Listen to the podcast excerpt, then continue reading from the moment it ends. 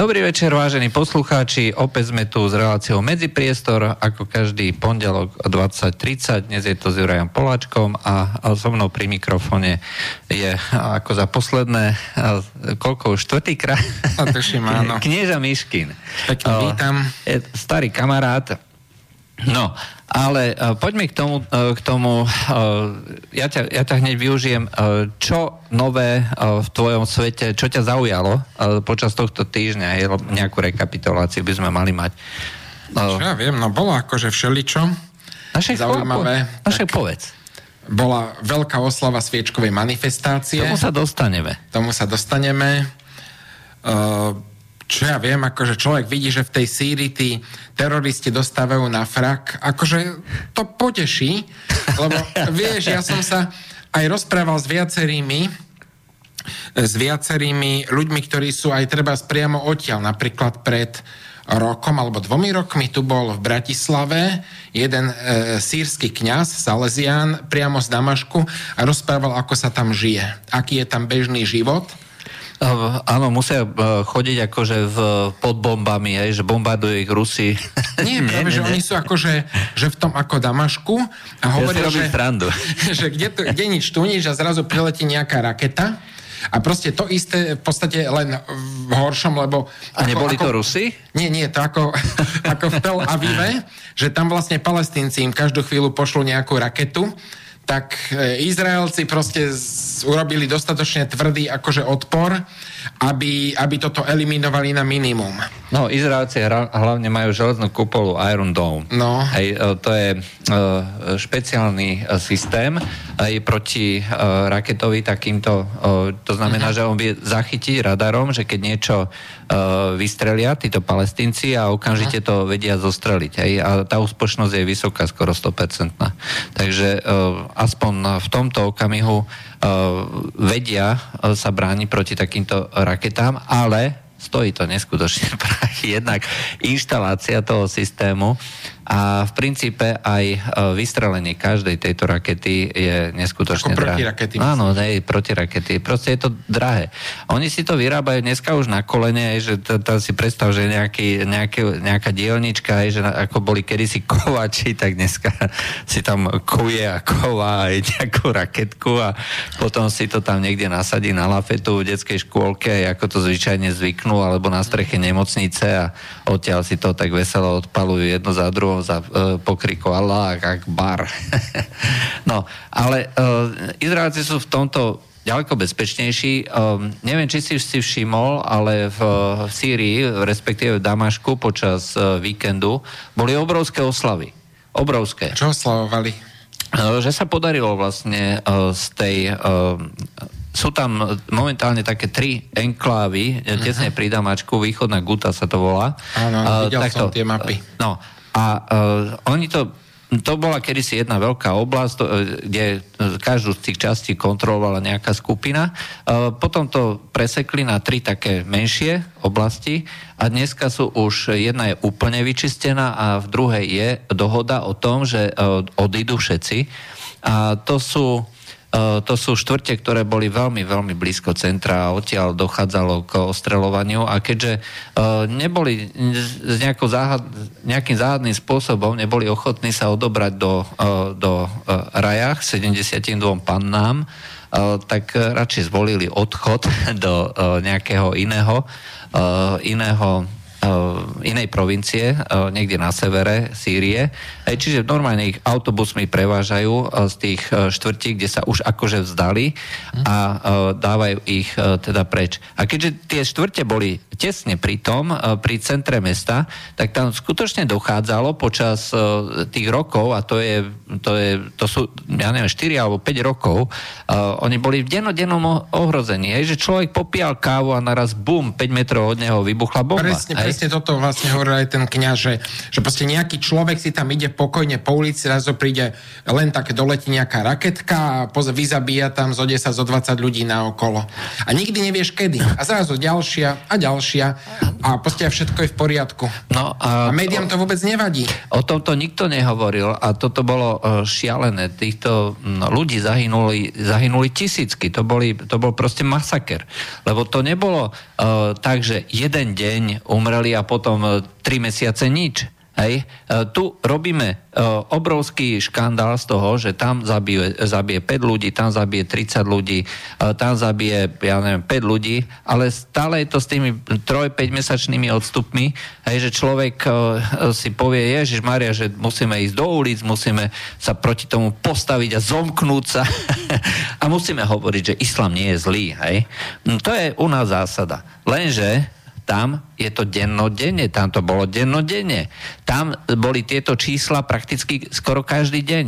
Ja, čo som pozeral uh, sírsku uh, sírsku uh, túto, čo to je agentúra Sana, alebo vysiali ešte aj Farsi, Farsi News, to je iránska agentúra, alebo, alebo ruský Ruska, ruský TAZ alebo RIA Novosti. Uh, to boli v podstate jediné uh, agentúry, ktoré vysiali a reportovali o tej brutalite, ktorá sa diala vlastne voči týmto mierumilovným a civilným obyvateľom. Oni nemali absolútne nič so žiadnou armádou.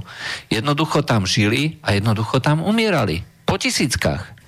Hej, a uh, toto nikto nikdy nejakým spôsobom na západných médiách e, nereportoval a e, toto boli absolútne nezaujímavé obete.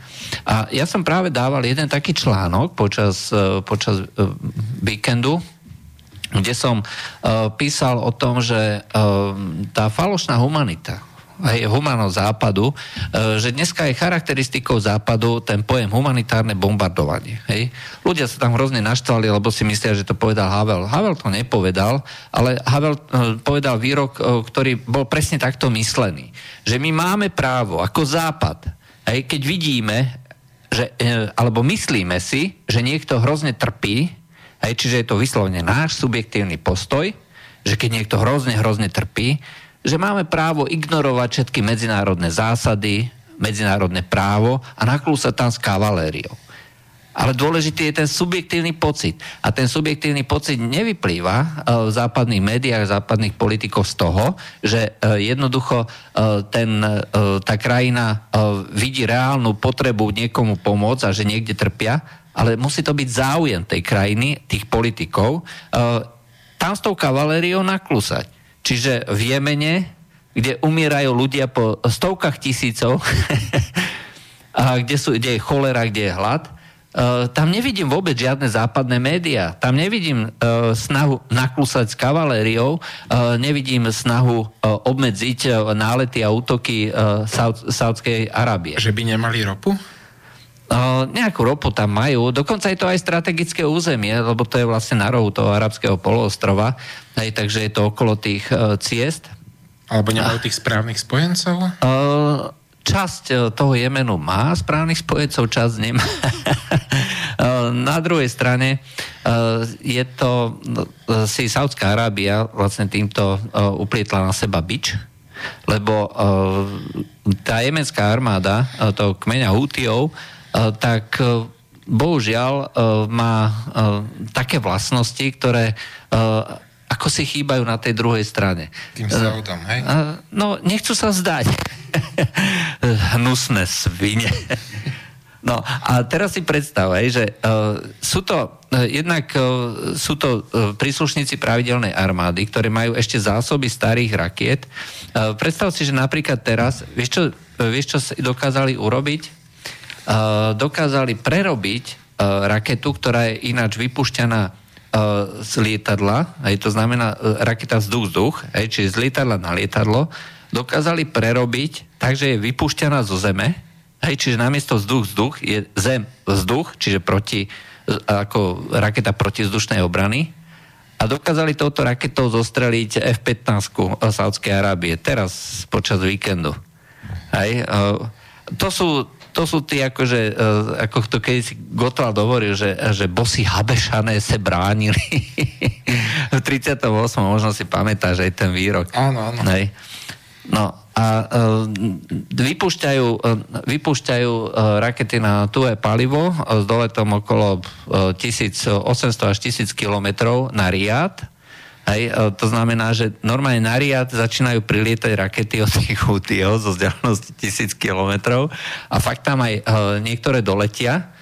No, uh, oni investovali tiež veľké peniaze do protiraketovej obrany, uh, ako majú všetky ostatné krajiny na tomto Blízkom východe. Akurát, že je to od uh, Američanov, uh, neviem akej kvality, ale už sa viackrát stalo, že to netrafili. už sa viackrát stalo, dokonca teraz počas víkendu uh, bola, uh, bol škandál, doslova škandál. Si predstav, že niekto ti vystrelí raketu, je, že teraz akože ide proti nám raketa, tá nás netrafí, lebo sme boli schopní vypustiť tú našu protiraketu.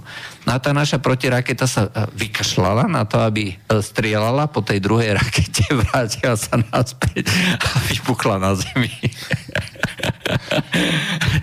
ja viem, že to znie komicky, ale takto fakt, um, to sa fakt stalo teraz počas víkendu a je to zachytené na videu. Vieš si predstaviť, že raketa vyletie, urobí oblúk o 170 stupňov a vybuchne na zemi.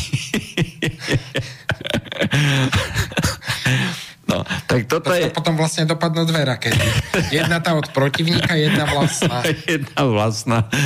E, našťastie nespôsobili žiadne e, škody teda pre Saudskú Arábiu a na nešťastie teda pre tých, e, pre tých Hutiov. Ale ak budú takto pokračovať, tak sa Saudi zbombardujú sami americkými raketami.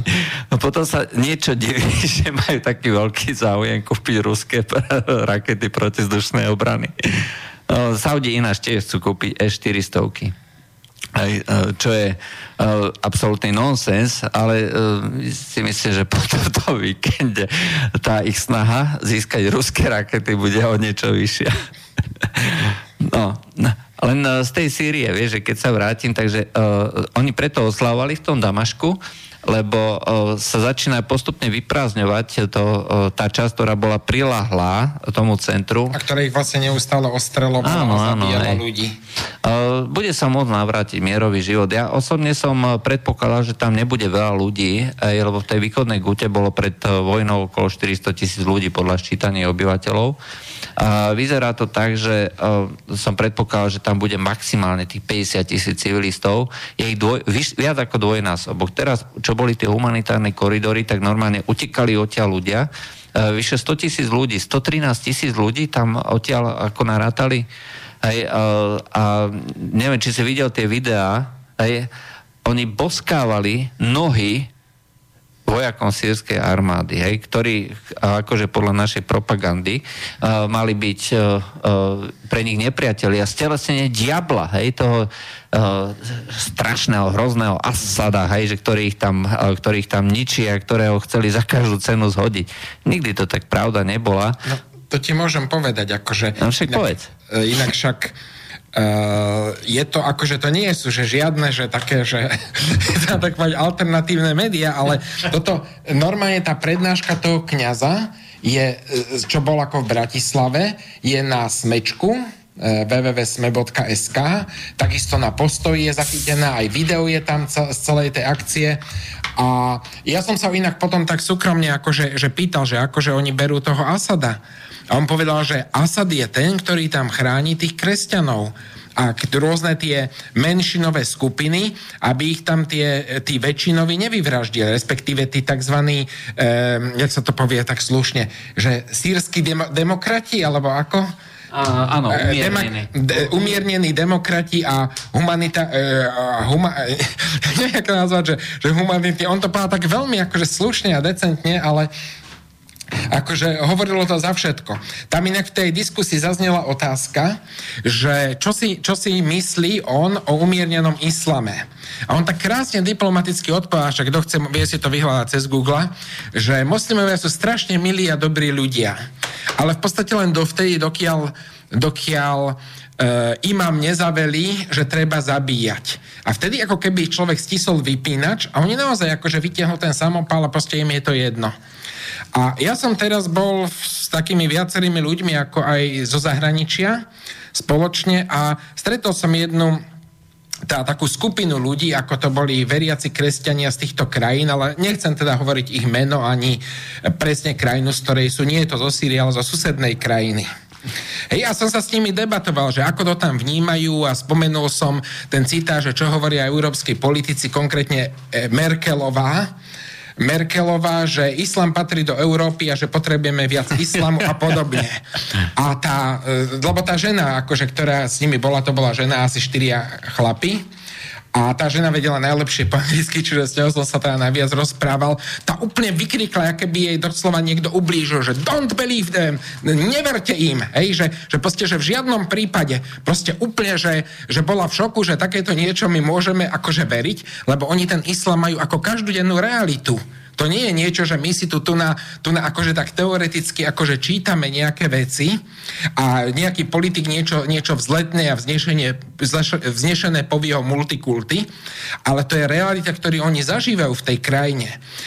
No a hovorila, že tiež v podstate povedala to isté, že, že áno, že nie všetci sú takí, že mnohí sú akože aj takí, že, že to berú tak akože, že majú to v podstate tak slušne povedané na saláme, ale že, že mnohí akože sú nebezpeční, že majú, že, že, zato, že close mind, zatvorenú mysel, proste akože že zablokovaný fanatizmus. A potom povedal, že, že na vašom mieste by som si dávala pozor, lebo práve do Európy idú tie najnebezpečnejší. Áno, ktorí sú najviac agresívni a tak ďalej, že tí, ktorí sú tam s nami zvyknutí, ešte ako tak sa dá, aj keď je to veľmi ťažké a, a častokrát ide o život. Ale to, čo máte tu na v Európe, že toho by som sa že fakt bála. Hej, no. A to, vieš, že jedna vec je, keď ty si niečo prečítaš, druhá vec, keď ti to povie človek, ktorý to zažíva ako každodennú realitu. A to, podobné skúsenosti majú aj ďalší, čo sú tam. Ja som sa rozprával s ľuďmi, ktorí sú z rôznych ako reholných komunít a čo sú zo Sýrie, tak tí hovoria, že keby tam zahraniční, títo neda, e, zahraničné síly, oni tak vždy tak jemne povedia, lebo nechcú menovať, keby tam nedodávali zbranie, dávno je tam mier a pokoj. Ale že tam sú proste iné záujmy, iní žoldnieri, iné zbranie, iné peniaze a normálny slušný človek je tam ako bojuje proti presile. A vlastne jedinou záchranou tých ľudí je fakt Asad, na ktorého tu na všetci nadávajú. Uh, Asada a... skupina Alavitov, hej? Lebo hej. Uh, Alaviti uh, to boli, uh, svojho času boli považovaní za odpadlíkov od islamu. Uh-huh. Hej, čiže je to taká nejaká divná skupina, že oni majú, sú považovaní za šítov, ale uh, oni sami sa vydelujú aj z toho celého šítskeho, uh, šítskeho islamu a oni uh, neuznávajú napríklad uh, vojnu aj ako riešenie, aj, ale, ako títo alavi, uh, alaviti. A tým pádom oni sú uh, takou, takou zvláštnou skupinou, je, že niekde na pomedzi, ich je málo aj v tej Sýrii, uh, ale tým, že oni sa v priebehu histórie dokázali infiltrovať do armády a opanovali tú armádu, tak e, určujú ten smer, e, smer toho, e, tej Sýrie. A dokážu zabezpečovať tou takou rozumnou mierou uh, tvrdosti a za, zároveň benevolencie voči všetkým ostatným uh, mierové spolužitie. Lebo uh, každý, kto pozná trocha históriu Sýrie, tak vie, že tam uh, bol absolútny kľud a pokoj, okrem uh, toho známeho masakru, uh, ktorý... No, to bolo, v, tuším, Hama.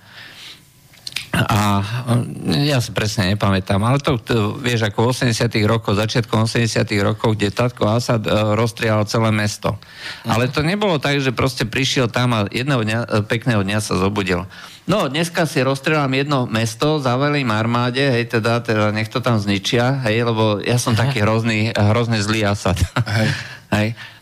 Zase, bolo to sunnické moslimské bratstvo, ktoré je vyhlásené doteraz aj vo viacerých krajinách ako teroristická organizácia. Čiže to nie je tá skupina, čo má prepojenie na Clintonovú Hillary? Áno, presne tak.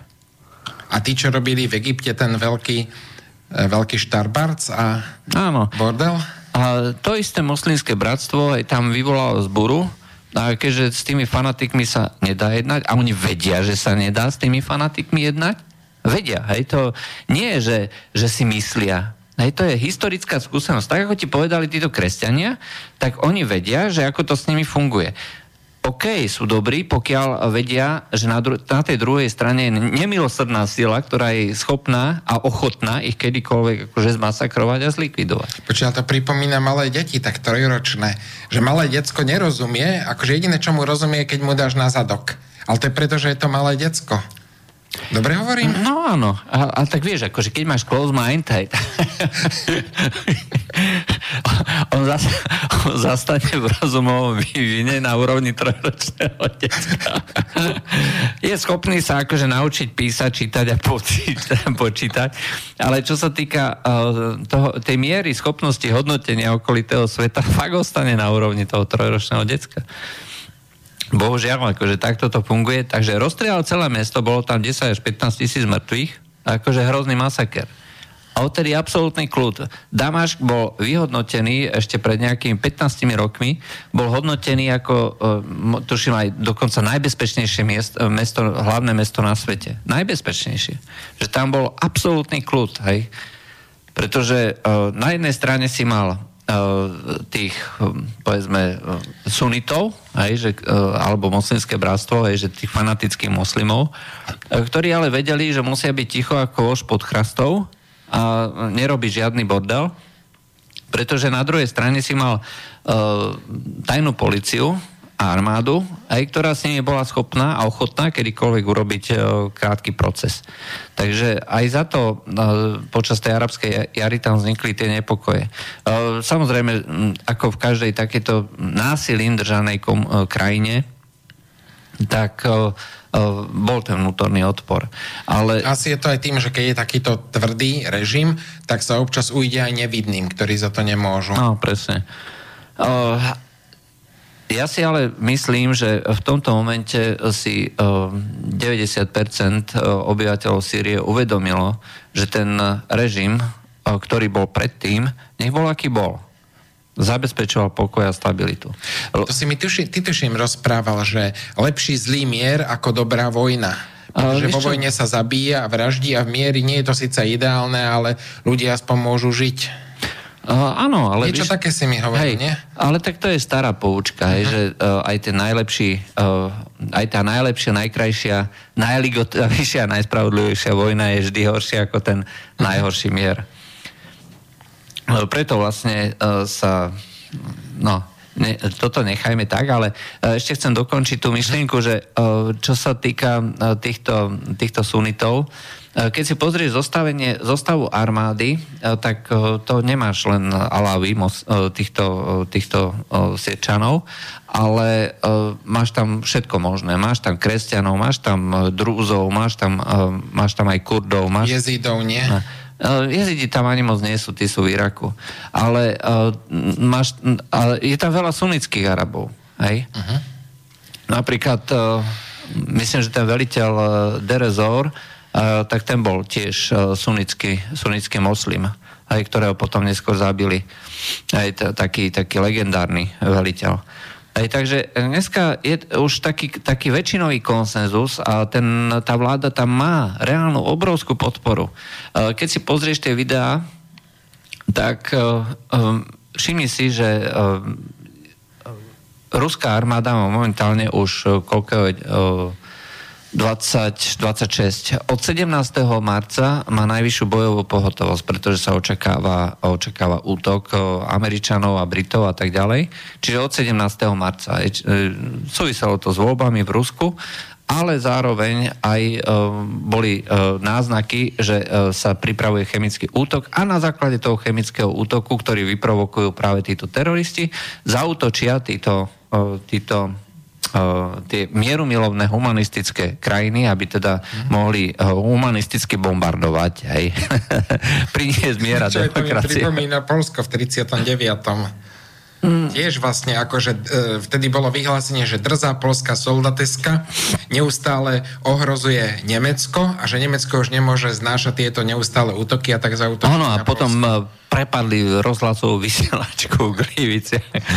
Aj to, to poznáš, akože jeden z, naj, z najznámejších a najslavnejších uh, false flag uh, útokov. Uh, tu sa objavilo, uh, objavilo 40 tón rôznych chemických látok, aj väčšinou na báze chlóru, takisto sa objavilo zariadenie, ktoré bolo za normálne okolnosti nemožné dopraviť do Sýrie, pretože bolo, bolo pod sankciami, aj že to sú tie zariadenia tzv. obojakého použitia, aj na civilné, aj na vojnové účely. To sú všaké chemické zariadenia, kompresory a podobne. A toto všetko sa našlo tam sa našlo, tam boli proste výrobne takýchto chemických uh, látok plnenie munície týmito chemickými látkami. Čiže oni boli schopní vyrobiť si uh, tie uh, chemické látky rôzneho druhu a zároveň uh, boli schopní týmito látkami plniť muníciu, ktorú potom mohli strieľať. Hej, takže tie všetky uh, možné a nemožné uh, výbuchy uh, chemických látok, ktoré sa uh, vždy reportovali, že to na nás zautočili Rusi alebo, uh, alebo tá sírska armáda, hej, tak uh, to boli, uh, no dovolím si dneska tvrdiť, že na 100%, na 100% to boli práve títo teroristi. Pretože oni nemajú vlastne dôvod útočiť chemickými zbraniami. Jednak žiadne už nemajú, Sari na tieto všetky už išlo dopreč, aj počas roku 2013 a 2014. Uh, okrem niektorých skladov, ktoré boli uh, v rukách, uh, ktoré uh, zajali títo teroristi počas toho náhleho postupu aj roku 2012-13. Mm. Tak vtedy akože zajali niektoré sklady, teda obsadili niektoré sklady a možno tam aj niečo bolo. No a tieto látky tým pádom mohli použiť aj oni a zrejme ich aj použili. Aj, takže od 17. novembra ruská armáda má najvyššiu bojovú pohotovosť. Stále trvá. Pre, podotýkam. Táto pohotovosť stále trvá. Aj keď už je po voľbách v Rusku? Aj keď už je po voľbách, ale súčasťou... treba si to totiž dať e, do kontextu. 1. marca uh, Vladimír Putin, ruský prezident, vo svojom uh, príhovore o stave Ruskej federácie povedal, že Rusko končí s nejakou povedzme podriadenou alebo nejakou kľudnou politikou, že má prostriedky a že má zbranie, pomocou ktorých sa vie zbrániť a že sa bude brániť. Dokonca tam sa povedalo, že aj útok jadrovými zbraniami na niekoho, koho považujeme za spojencov, budeme považovať za útok na naše záujmy a odpovieme takýmto spôsobom. 5. alebo 6. marca došlo eh, k úvodzovkách k tomu útoku na ruského agenta, eh, teda na toho britského agenta, ktorý eh, žije, teraz v Rusku, toho Sergeja Skripala. Hej, čírou náhodou, že? A postupne začala narastať veľmi drasticky, doslova veľmi drasticky tá retorika a sa pritvrdzovať a až došlo vlastne v priebehu tohto pondelka k vyhosteniu veľkého množstva demokratov, teda tých e, diplomatov v tých tzv. demokratických krajinách, hej, ruských, uh, ruských diplomatov, bez akéhokoľvek dôvodu, len zo solidarity s britskou vládou, ktorá tvrdí, highly likely, hej, s veľkou pravdepodobnosťou to boli Rusi, ktorí otrávili tohto agenta. Rusi ale túto látku nikdy nevyrábali masovo. Pritom laboratórne ju dneska vie vyrobiť každá krajina na svete. Či je to Amerika, hej, o ktorej sa dneska vie, že s tým uh, manipulovali. Uh, vie sa o Česku pozitívne, vie sa o Veľkej Británii takisto pozitívne, že túto látku vyrábali. Čiže uh, priemyselne ako naplnenie do nejakých zbraní nevyrábal nik, ani Rusi, ani začia Sovietskeho zväzu. Laboratórne ju ale dneska vedia vyrobiť všetky vyspelé krajiny. Všetky, to jednej. Vrátane Veľkej Británie. Čiže e, tu neexistuje vôbec žiaden dôkaz, že to boli Rusi a naopak existuje silné podozrenie, že to mohol byť aj niekto iný. A na základe tohto sa ide do tej diplomatickej vojny. Aj, e, takže preto je vlastne tá najvyššia bojová pohotovosť. A pokiaľ by si pozeral uh, tie letové plány ruských lietadiel, uh, totiž aby si vedel, ako sa dopravujú, e, dopravujú respektíve ako prilítajú lietadla do uh, Sýrie. Aby nezachytili uh, nejaké ja neviem, radary alebo tak, prelety lietadiel, tak vždycky to ide tak, že ide veľké dopravné lietadlo, nejaké Il-76 alebo nejaké tučko z Ruska, preletí nad, nad Sýriu, väčšinou to ide dneska cez Turecko, keďže s Tureckom je Rusko kamarát, alebo to ide oklukov cez Kaspické more a cez, cez Irak, cez Irán a cez Irak a oni idú vlastne v radarovom, v radarovom tieni toho veľkého dopravného lietadla. Hej, čiže celá letka, hej, že 4-5 lietadiel aj takto priletí. A počas týchto dní normálne akože do, pendlujú tieto doprav, veľké dopravné lietadla medzi, medzi Ruskom a Sýriou. Takže si vie predstaviť, čo momentálne sa tam dneska deje. Rusko predstavilo eh, zbranie, pomocou ktorých je schopné potopiť eh, akúkoľvek lietadlovú loď alebo akúkoľvek loď na vzdialenosť 2000 km. Takže sa predpokladá, že eh, jedna no, alebo niektorá z týchto letiek, ktorá tam momentálne e, pristála, alebo s veľkou pravdepodobnosťou pristála, e, je vybavená aj týmito raketami. Aj. A to sú proste veci, že ktoré sa dneska dejú, aj o ktorých dneska médiá vôbec neinformujú. A um, bohužiaľ, ako sme na pokraji niečoho, čo ešte snáď nikdy nebolo v tejto novodobej histórii. Ja toto považujem osobne za nebezpečnejšiu situáciu, ako bola v čase karibskej krízy. No to bola veľmi krutá situácia vtedy. Aj teraz, aj teraz stoja uh, nazaj, um, oproti sebe stoja um, zbrania a stoja lietadla a rakety, ktoré sú skutočne nabité no, atomovými hlavicami a ktoré sú schopné aj na vzdialenosti 2000 km potopiť čokoľvek. Čokoľvek. Američania mali problém sa vysporiadať aj s tými starými protilodnými raketami H-31, čo mali Rusi Hej, a to... Tie jachonty? Nie, nie, nie, to, to boli akože normálne vzduch... Hej, a to boli normálne ako rakety, ktoré uh, išli uh, vzduch, uh, zo vzduchu akože na zem, alebo teda na loď. Oni to, uh, oni to, to boli vyvíjane ešte za čas Sovietskeho zväzu. Hej? Uh, oni mali ten tzv. náporový motor, ktorý dosával rýchlosť v nejakých 3,5 násobku uh, rýchlosti zvuku Američania uh, v tých časoch, ešte keď boli s, s Rusmi kamaráti po rozpade Sovietskeho zväzu, tak uh, oni tam dali vlastnú elektroniku, skúmali to hej, a vyrábali to pod uh, menom MA31. Hej. A testovali to a zistili, že sa proti tomu nevedia brániť. hej. A to bolo začiat Sovietskeho zväzu. Hej to boli staré rakety, ktoré doteraz ako fungujú, ináč cena bola asi okolo pol milióna dolárov za jeden kus. A raket, majú teraz ďal, nové rakety, ktoré e, dosahujú nie 3,5 násobku, ale trikrát vyššiu rýchlosť, 10 násobok uh-huh. rýchlosti zvuku a voči tomu to už nemajú vôbec žiadnu obranu. Vôbec. Na to nestihneš ani zareagovať. A pokiaľ majú v Syrii takéto uh, lietadla s týmito raketami, tak vedia, uh, vedia potopiť prakticky čokoľvek, uh, čo je v dosahu, čo je v dosahu to je sírskych brehov. A vieš, a teraz máš lode niekde v Perskom zálive, máš lode v Stredozemnom mori a urob si okruh okolo Sýrie, aj, lebo keď chceš vypustiť eh, Tomahawk nejaký, aj ten má dole nejakých 1500 km, tak sa musíš priblížiť, ale to je vzdialenosť, ktorá je bližšia než dolet eh, týchto, týchto nadzvukových rakiet, teda týchto um,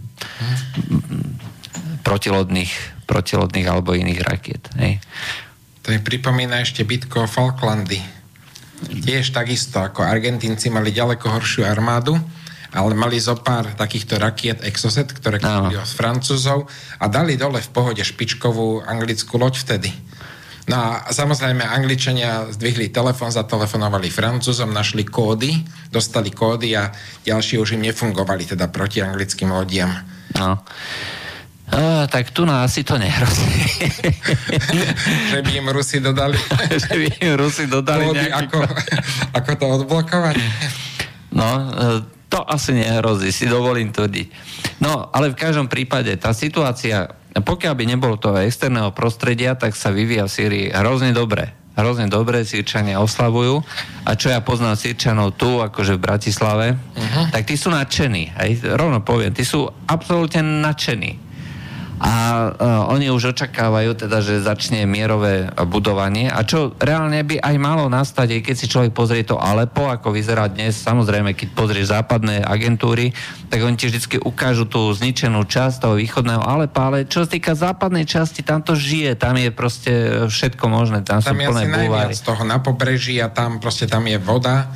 Uh, Alepo, Alepo bolo uh, kultúrne a priemyselné centrum uh, Sýrie. Uh, bolo aj najväčším mestom Sýrie. Hej. Nie Damašek? Nie, nie, nie. Damaš nie. Damaš nie.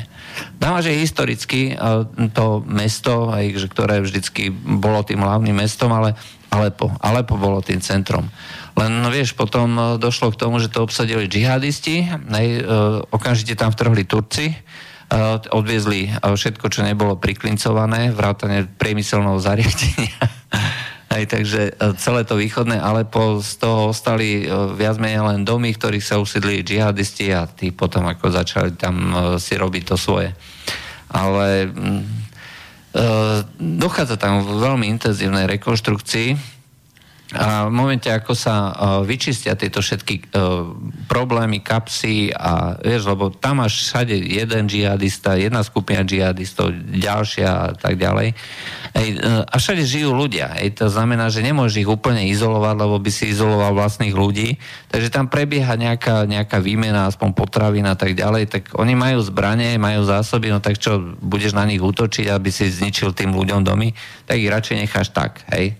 Ale vieš, tým, že oni obsadzujú uh, treba skrížovatky, obsadzujú nejaké dôležité časti, uh, treba z cesty alebo uh, diálnice, tak uh, bránia vlastne tejto komunikácii. Teraz sa napríklad sprevádzkovala železnica uh, z Damašku do uh, Alepa, tým, že sa tam počas minulých mesiacov posunula tá hranica, ktorú v, tom, v tej provincii akože džihadisti ovládali. Neviem, či bola sprevádzkovaná tá železnica, ale teoreticky už je možná. No a ešte by bolo fakt dobré, že keby tam sprevádzkovali aj diálnicu, a to by už bolo akože úplne super. Hej. Tá obnova by tam mohla akože prudko začať. A čo s provinciou Idlib? Lebo uh, pokiaľ všetko sledujem, Alepo, Mosul a neviem čo všetko možné, všetci odchádzajú do Idlibu. Čo tam potom s nimi budú robiť v tom Idlibe? Uh, Turci majú taký veľmi dobrý plán, to sa mi hrozne ľúbi. uh, takto za prvé, uh, vyčistili týmito skupinami uh, provinciu Afrin. Hej, to znamená, že dopili celú provinciu a Kurdov vyhnali. Čiže tam je akože čistá genocída. Tiež mimochodom o to sa nikto nestará, lebo Kurdi sú naši priatelia, hej? Teda tu, Turci sú naši priatelia. A Kurdi alebo Turci? Obaja sú naši priatelia. Turci sú... Čo keď sú naši Tur... priatelia vraždia, tak sa tvárime, že je to v poriadku. No, jasne, to sú ľudské práva. Počkaj, to mi pripomína e, východný, e, teda severný Cyprus. Áno, severný. Keď, keď sa vraždili naši priatelia v NATO, a síce Gréci a Turci na Cypre, tak každý sa, každý sa pozeral bokom? Áno, áno. Ako to bolo? Turci sú momentálne uh, krajinou, o ktorú máme veľký záujem, aby vstúpila do Európskej únie. Dokonca prezident Erdoğan uh, sa vyjadril, že uh, cieľom Turecka, cieľom Turecka je vstúpiť do Európskej únie. Už si totiž uvedomuje jednu vec. Európska únia už nie je to, čo bývala. Hej, tá taká protiislamská, Naopak, Európska únia je proislamská. A to je niečo, čo sa mu hrozne, ale hrozne páči. Hej?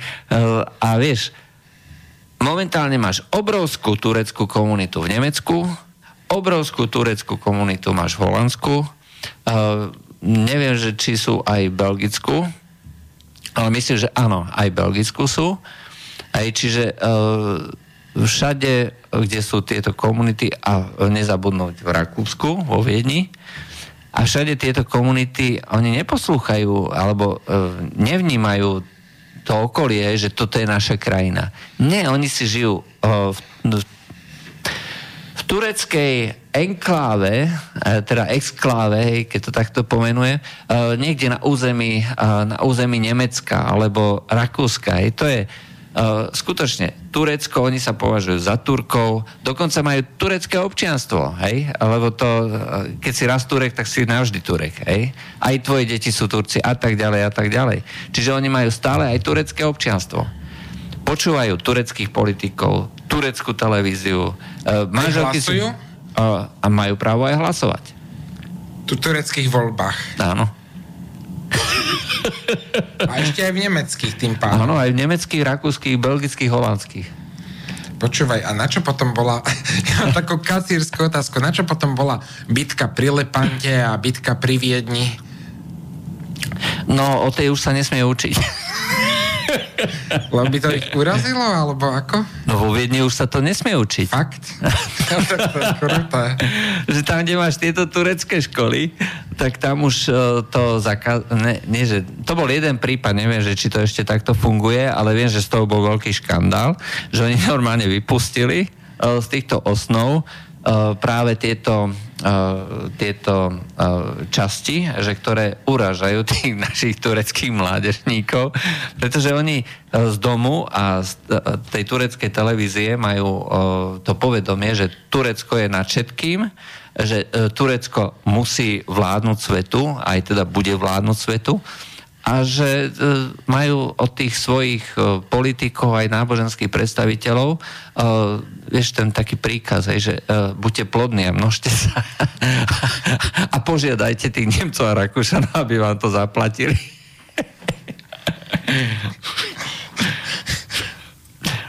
Toto je realita dnešného západného sveta. Preto Turecko chce za každú cenu dneska, uh, zmenil názor jednoducho, tak ako zmenili názor západnej politici, lebo predtým to bolo tak, že oni sa uh, bránili vstupu Turecka, lebo by uh, došlo k posilneniu toho islamského faktoru, ale dneska už sa islam stal legitímnou politickou silou a neviem, či si čítal posledný Gayston Institute, ktorý, ako som to preložil, tak tam išlo o to, že vo Francúzsku, uh, už nemôžeš byť zvolený za nejakého prezidenta alebo premiéra alebo tak ďalej, uh, pokiaľ nebudeš mať na svojej strane moslimov. Čo v konečnom dôsledku znamená, že uh, kritika islamu je zakázaná vo Francúzsku a sú na to výroky súdov. Čiže oni už normálne majú v učebniciach uh, pre školy napísané, že vo Francúzsku je zakázané kritizovať islam a e, toto sa učia. Počúvaj, ale keď je raz niečo pravda, ani vtedy sa to nemôže. Ja chápem, že je, že je blbe akože kritizovať, buď nie, na nejakej strane nadávať, alebo proste nejako akože si vymýšľať do druhom. Ale čo keď je to pravda a keď to nie je jednostranná vec, že naozaj, že aj z takého objektívneho uh, pohľadu treba áno, uznať? No, e, zase ti poviem príklad Francúzska, keď povieš pravdu, ktorá je nepríjemná aj, a ktorá uh, pre tých moslimov nevyznieva práve najpriaznivejšie, tak dneska to funguje tak, že ten e, politik, osobnosť alebo človek sa stáva videdencom a má e, v podstate e, koniec s politickou kariérou. Počúvaj, a my sa tu už štvrtým týždeň bavíme o slobode slova. No. A že ja sa normálne sa ťa vážne pýtam, že kam sme to dobačovali? No, preto, so slobodou slova, so preto sa tu, názoru preto sa tu bavíme, aby bolo jasné, že sme uh, s prepačením uh, po 30 rokoch od výročia od výročia tej sviečkovej demonstrácie sme sa vrátili znova oblúkom, takým krásnym, veľkým, do toho istého stavu. S prepáčením do tých istých sračiek. Hej? A, a my sme sa ešte nevrátili. My sme, sa, my sme sa ešte až tak celkom nevrátili. Hej? Ale uh, v niektorých iných krajinách uh, sú z nášho pohľadu, už tam, kde sme boli pred uh, tými 30 rokmi my, nie je to tá istá situácia. To treba podotknúť. Hej. Tam to bolo tak, že za komunistov niekto povedal niečo zlé, tak okamžite nastúpila štátna bezpečnosť a okamžite človeka zavreli, vypočúvali a tak ďalej a tak ďalej. Tu na tie nástroje nie sú také brutálne, ale sú rovnako efektívne. Aj to znamená, že e, človek e, bol vyhodený za socializmu z, nejaké, z nejakej zodpovednejšej funkcie, museli zrobiť kotolníka, alebo baču, alebo ja neviem. E, v tom čase ešte na baču nebolo treba vysokú školu. to, to, si, to si pamätáš ten vtip za socializmu? že, že, no, že na baču, že treba akože vzdelanie, tak urobili školu, hej, takže aký, že aké predmety tam sú, no, že pasenie hore grúňom, to je prvý predmet, potom, že pasenie dole gruňom, dojenie a ruština.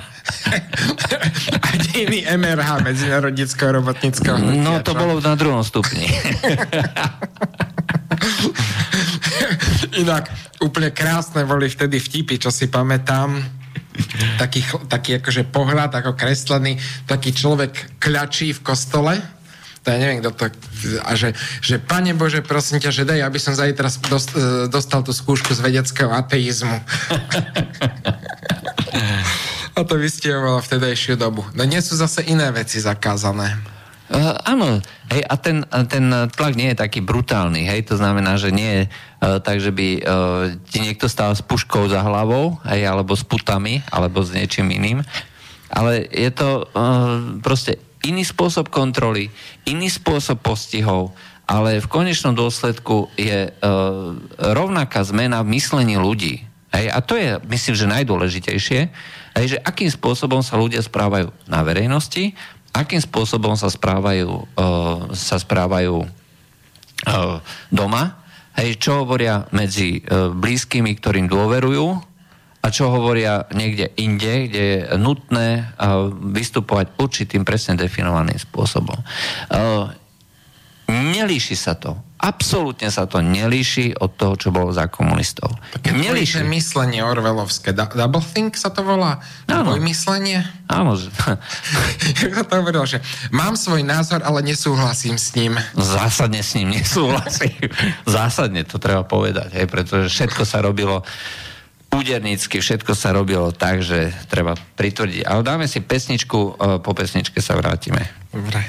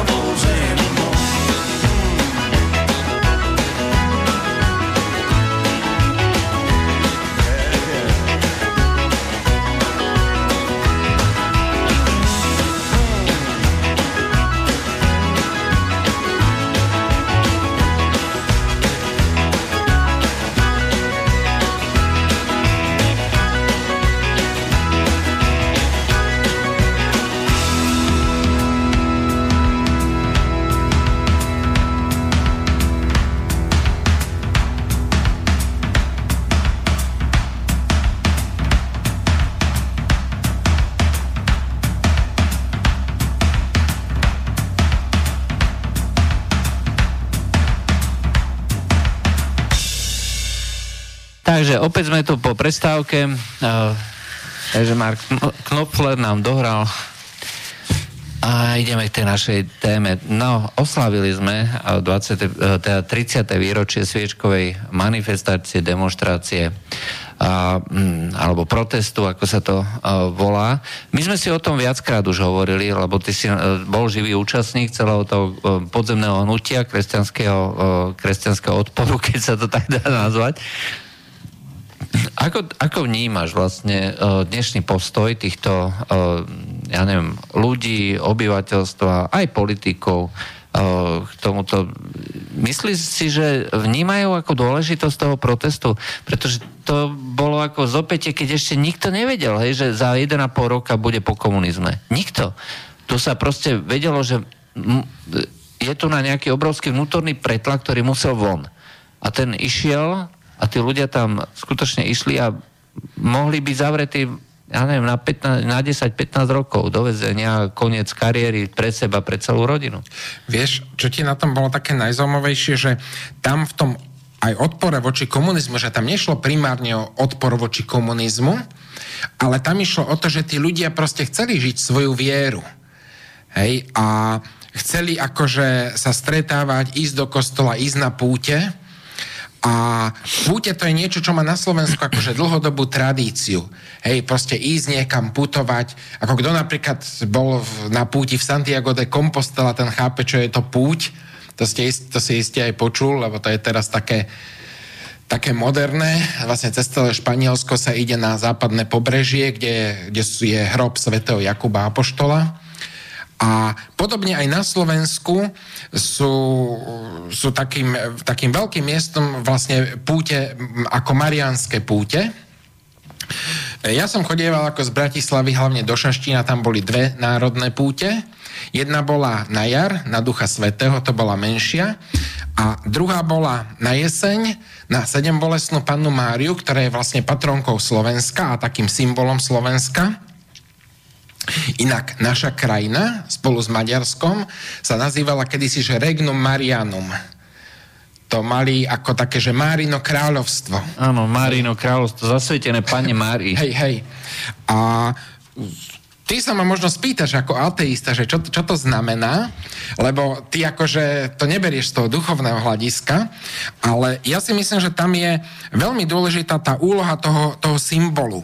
Že to je niečo, čo formovalo, akože čím kresťanstvo formovalo našu civilizáciu, lebo to je vlastne taký vzor ženy, a matky, akože čistej ženy, tam je tá, to zdôraznené to panenstvo a e, matky, matky e, s dieťaťom a že ja si myslím, že, že preto to aj tých, tých ľudí motivovalo, treba aj v tej bitke pri Lepante alebo pri Viedni, čo oni išli pod zástavami Panny Márie a vedeli, že, že keď to neubránia, tak Európa, že má akože fakt, akože to boli, to boli posledné bašty, ako tú Európu ešte, ešte zachrániť pred e, mnohonásobnou presilou.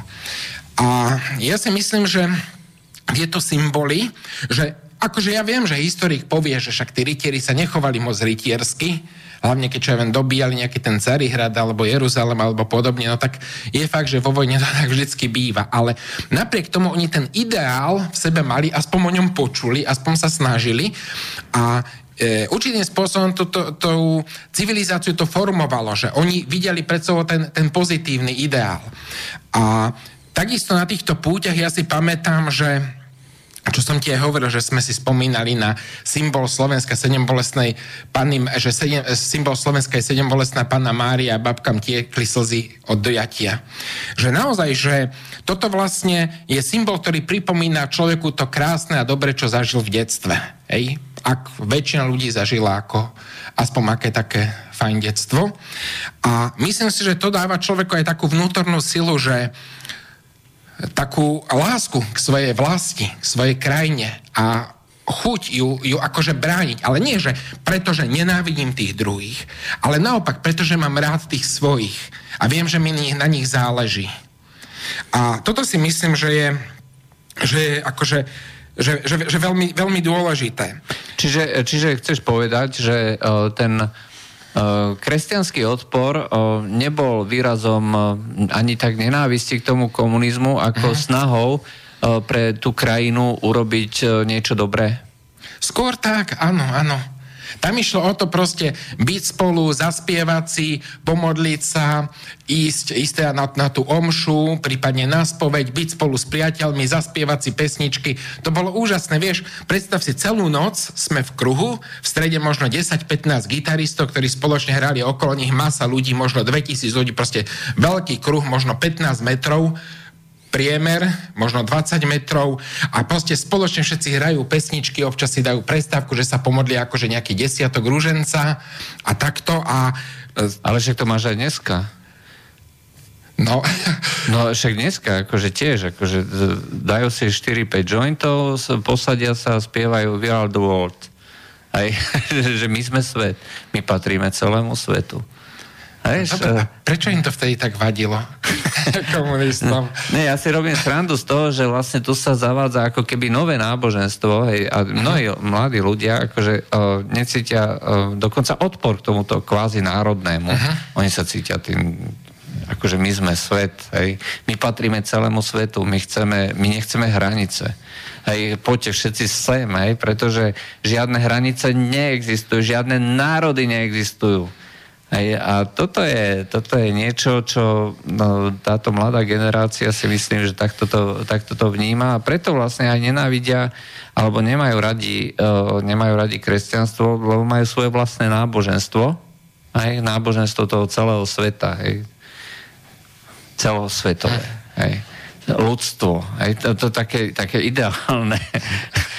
Ale vieš, akože tak ako máš v tele, akože rôzne orgány, no. alebo čo ja viem, máš e, kúsok prírody ako les napríklad. A je to pra, e, práve zaujímavé tým, že tam máš, tam máš ako rôzne, rôzne rastliny, rôzne živočichy a ono sa to doplňa nejakým spôsobom. Hmyz, veľké živočichy, malé živočichy a, a tak ďalej, ďalej ako stromy, mach, e, medzi tým niečo a práve tá, tá harmónia, ako tá rôznorodosť je dobrá.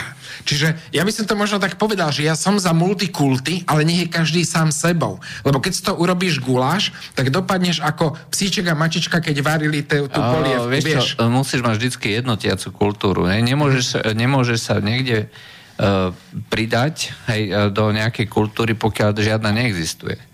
Hej, to znamená, že musí byť nejaké, e, nejaké uh, plnivo, aj uh-huh. proste nejaké spojivo aj tých rôznych uh-huh. kultúr a musí byť zo strany aj tých ostatných kultúr uh, byť uh, snaha, aj byť súčasťou toho. Uh, a, a nie tak, že gulášu, aj to má byť nejaká krásna mozaika. Hej. Uh-huh. No, lenže zo strany týchto iných kultúr, hej, ktoré sem prichádzajú, vo veľkom množstve, podotýkam, Hej, tak e, to je tak, že um, keď je malé množstvo, tak to sa pekne rozpustí. Hej, a prinesie no. niečo, uh, prinesie niečo, o, o, oživí to, hej, tú, tú, uh-huh. celý ten kolorit. Ale keď je veľké množstvo a ešte naviac je to nekompatibilné, že proste je to ako vírus, že, e, že, to, že to príde a nezlúči sa s tým, naopak sa to rozrastá ako taký maligný nádor, Hej, tak uh, bohužiaľ, akože to skôr alebo neskôr to zadusí. No, ja si myslím, že oni nami, teda čo som teda počul, alebo tak oni vlastne nami opovrhujú, lebo vidia, že my si nevla, nevážime vlastnú kultúru, vlastný národ, vlastnú krajinu. Vlastnú rasu. Vlastnú rasu, tak ako ja si nemyslím, že, že to, že mám povedzme nejaký pozitívny vzťah vlastnému národu alebo vlastnej rase, že musí mať negatívny iným. Vôbec nie. Naopak, ale toto je taký, taký opačný pohľad, že čokoľvek ty povieš pozitívne, tak okamžite ťa obvinia z nenávisti.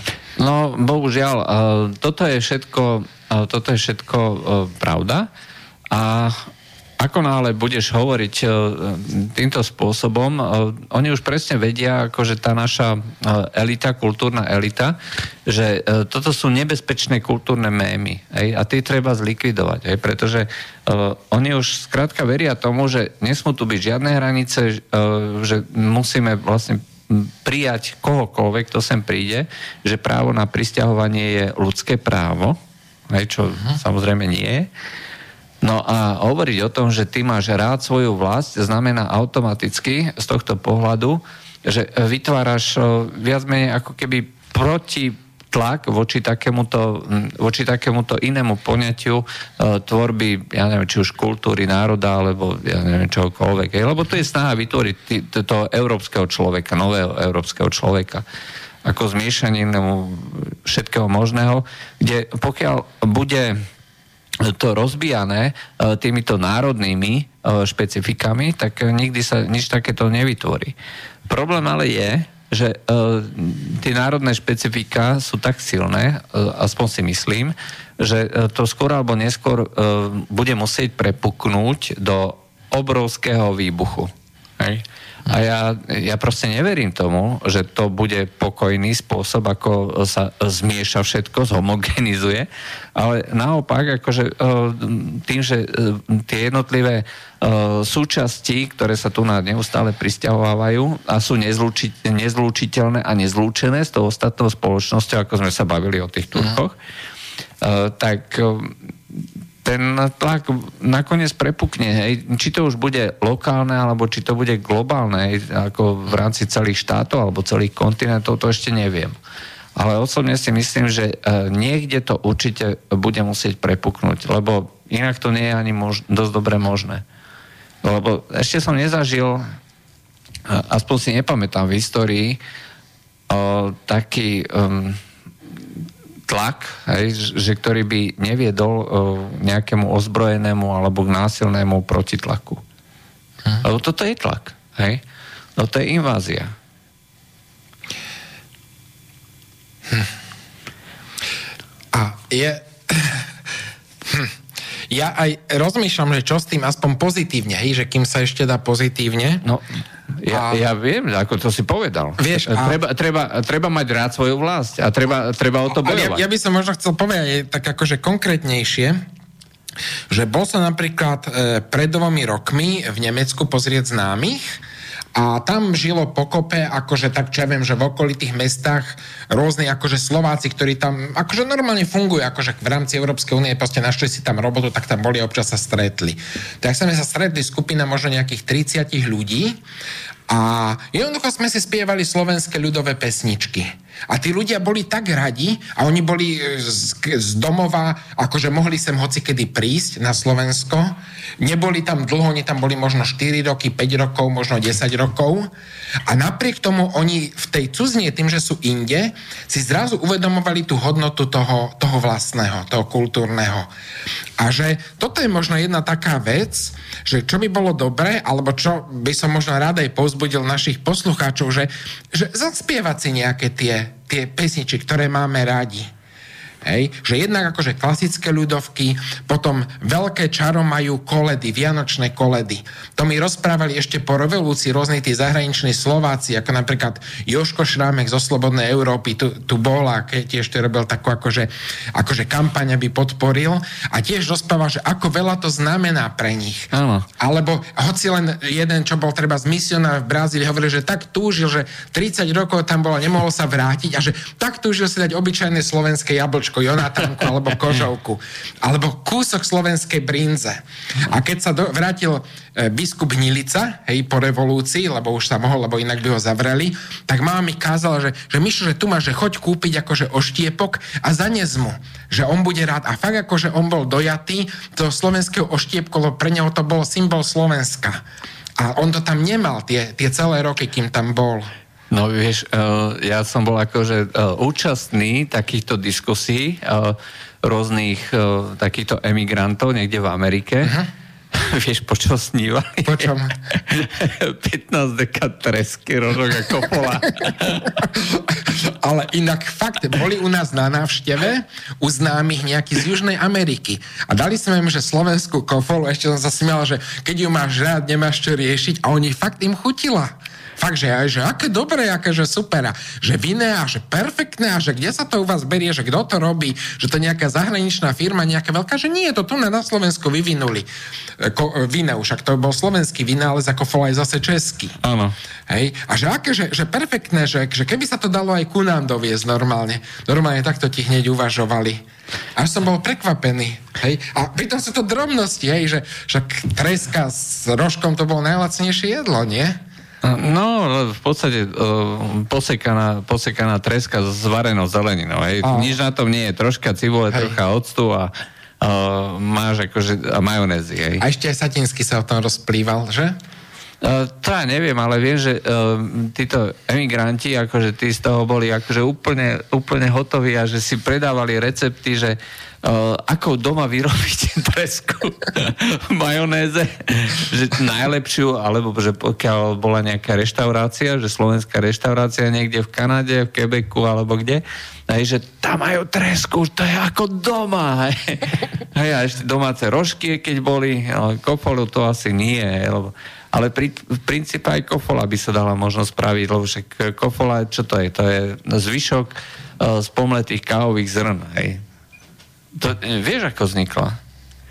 No, vieš, vtedy začiat komunizmu sa káva dovážala. A to všetko bolo za valuty, lebo to sa muselo kupovať za doláre a doláre neboli. Hej. No a teraz, keď sa e, to všetko pomlelo, tam ostali tie šupy, kávové šupy, čo s tým, však to sme kupovali za drahé doláre, vymyslíte niečo, ako to zužitkovať.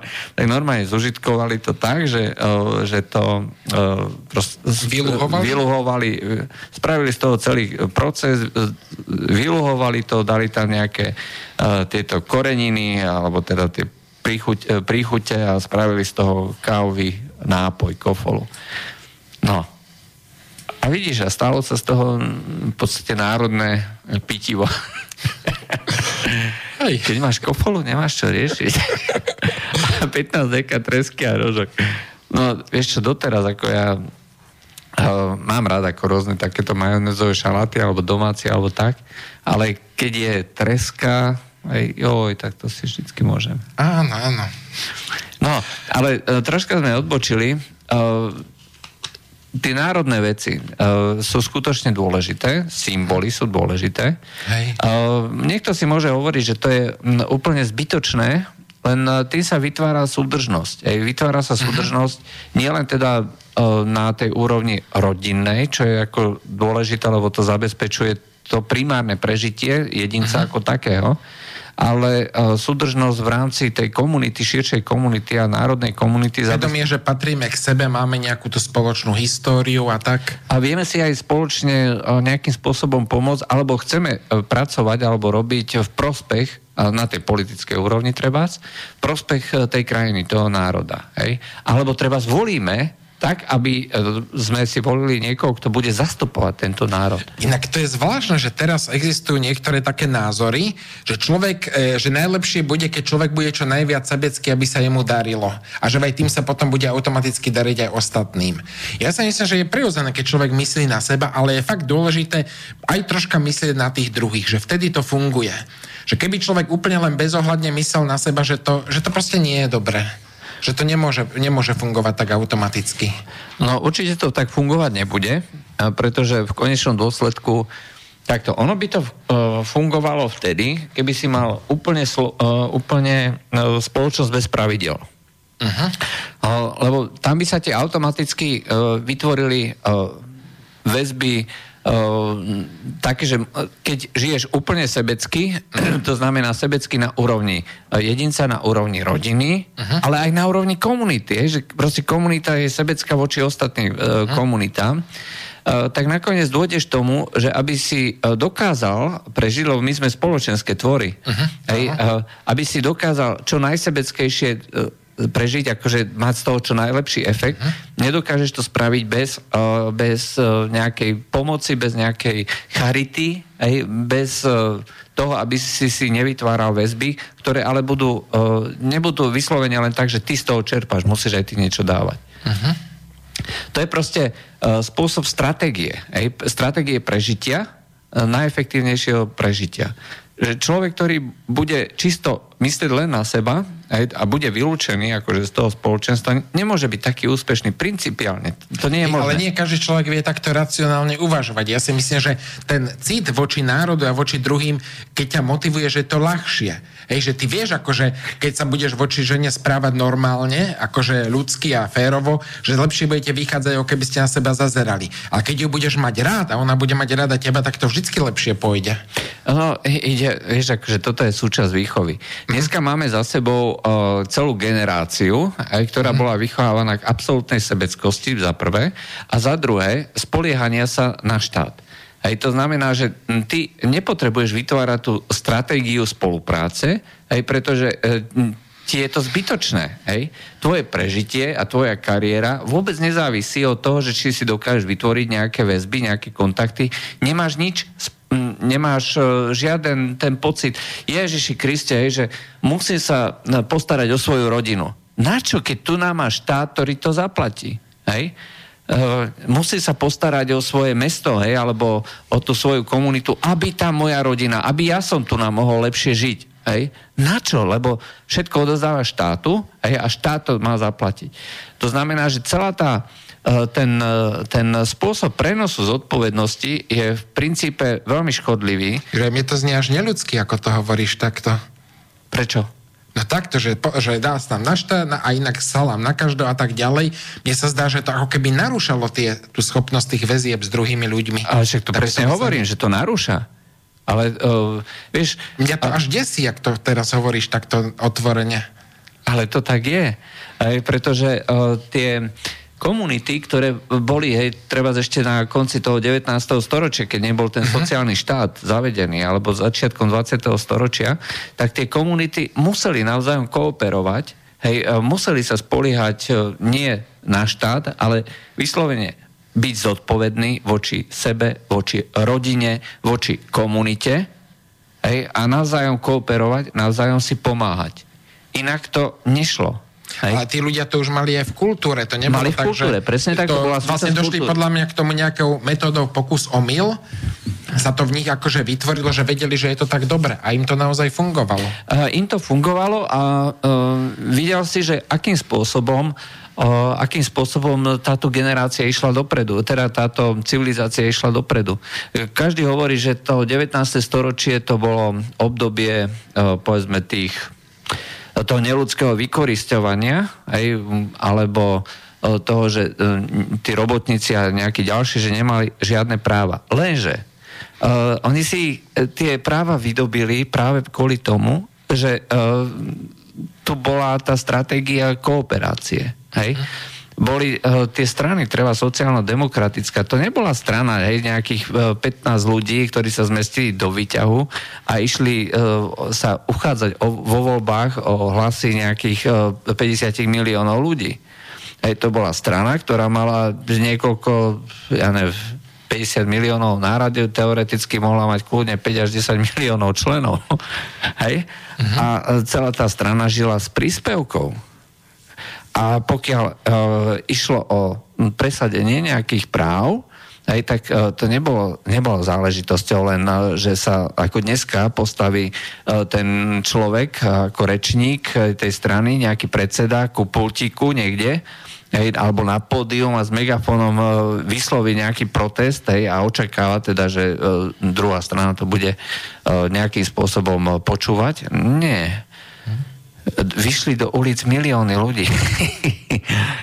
Hej, pretože toto, bola, toto bol spôsob kooperácie, toto bol spôsob, akým bolo možné dosahovať aj tie úspechy. A to nebolo kvôli tomu, že ten múdry štát sa rozhodol odozdať nejaké práva alebo niečo podobné. To bolo o tom, že to bola stratégia kooperácie, ktorá bola úspešná z minulosti. Vlastne zatlačili na štát, že ten štát musel nejaké tie kompetencie pustiť. Uh, No, niečo, niečo áno, urobiť. hej, hej. Proste e, niečo, že ja neviem, že detská práca, že sa odbúrala, hej, alebo ja neviem, že sa dalo volebné právo ženám a tak, a tak ďalej.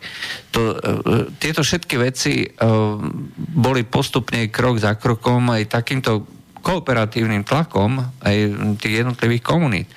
A to nebolo o tom, že by to vybojovali politici.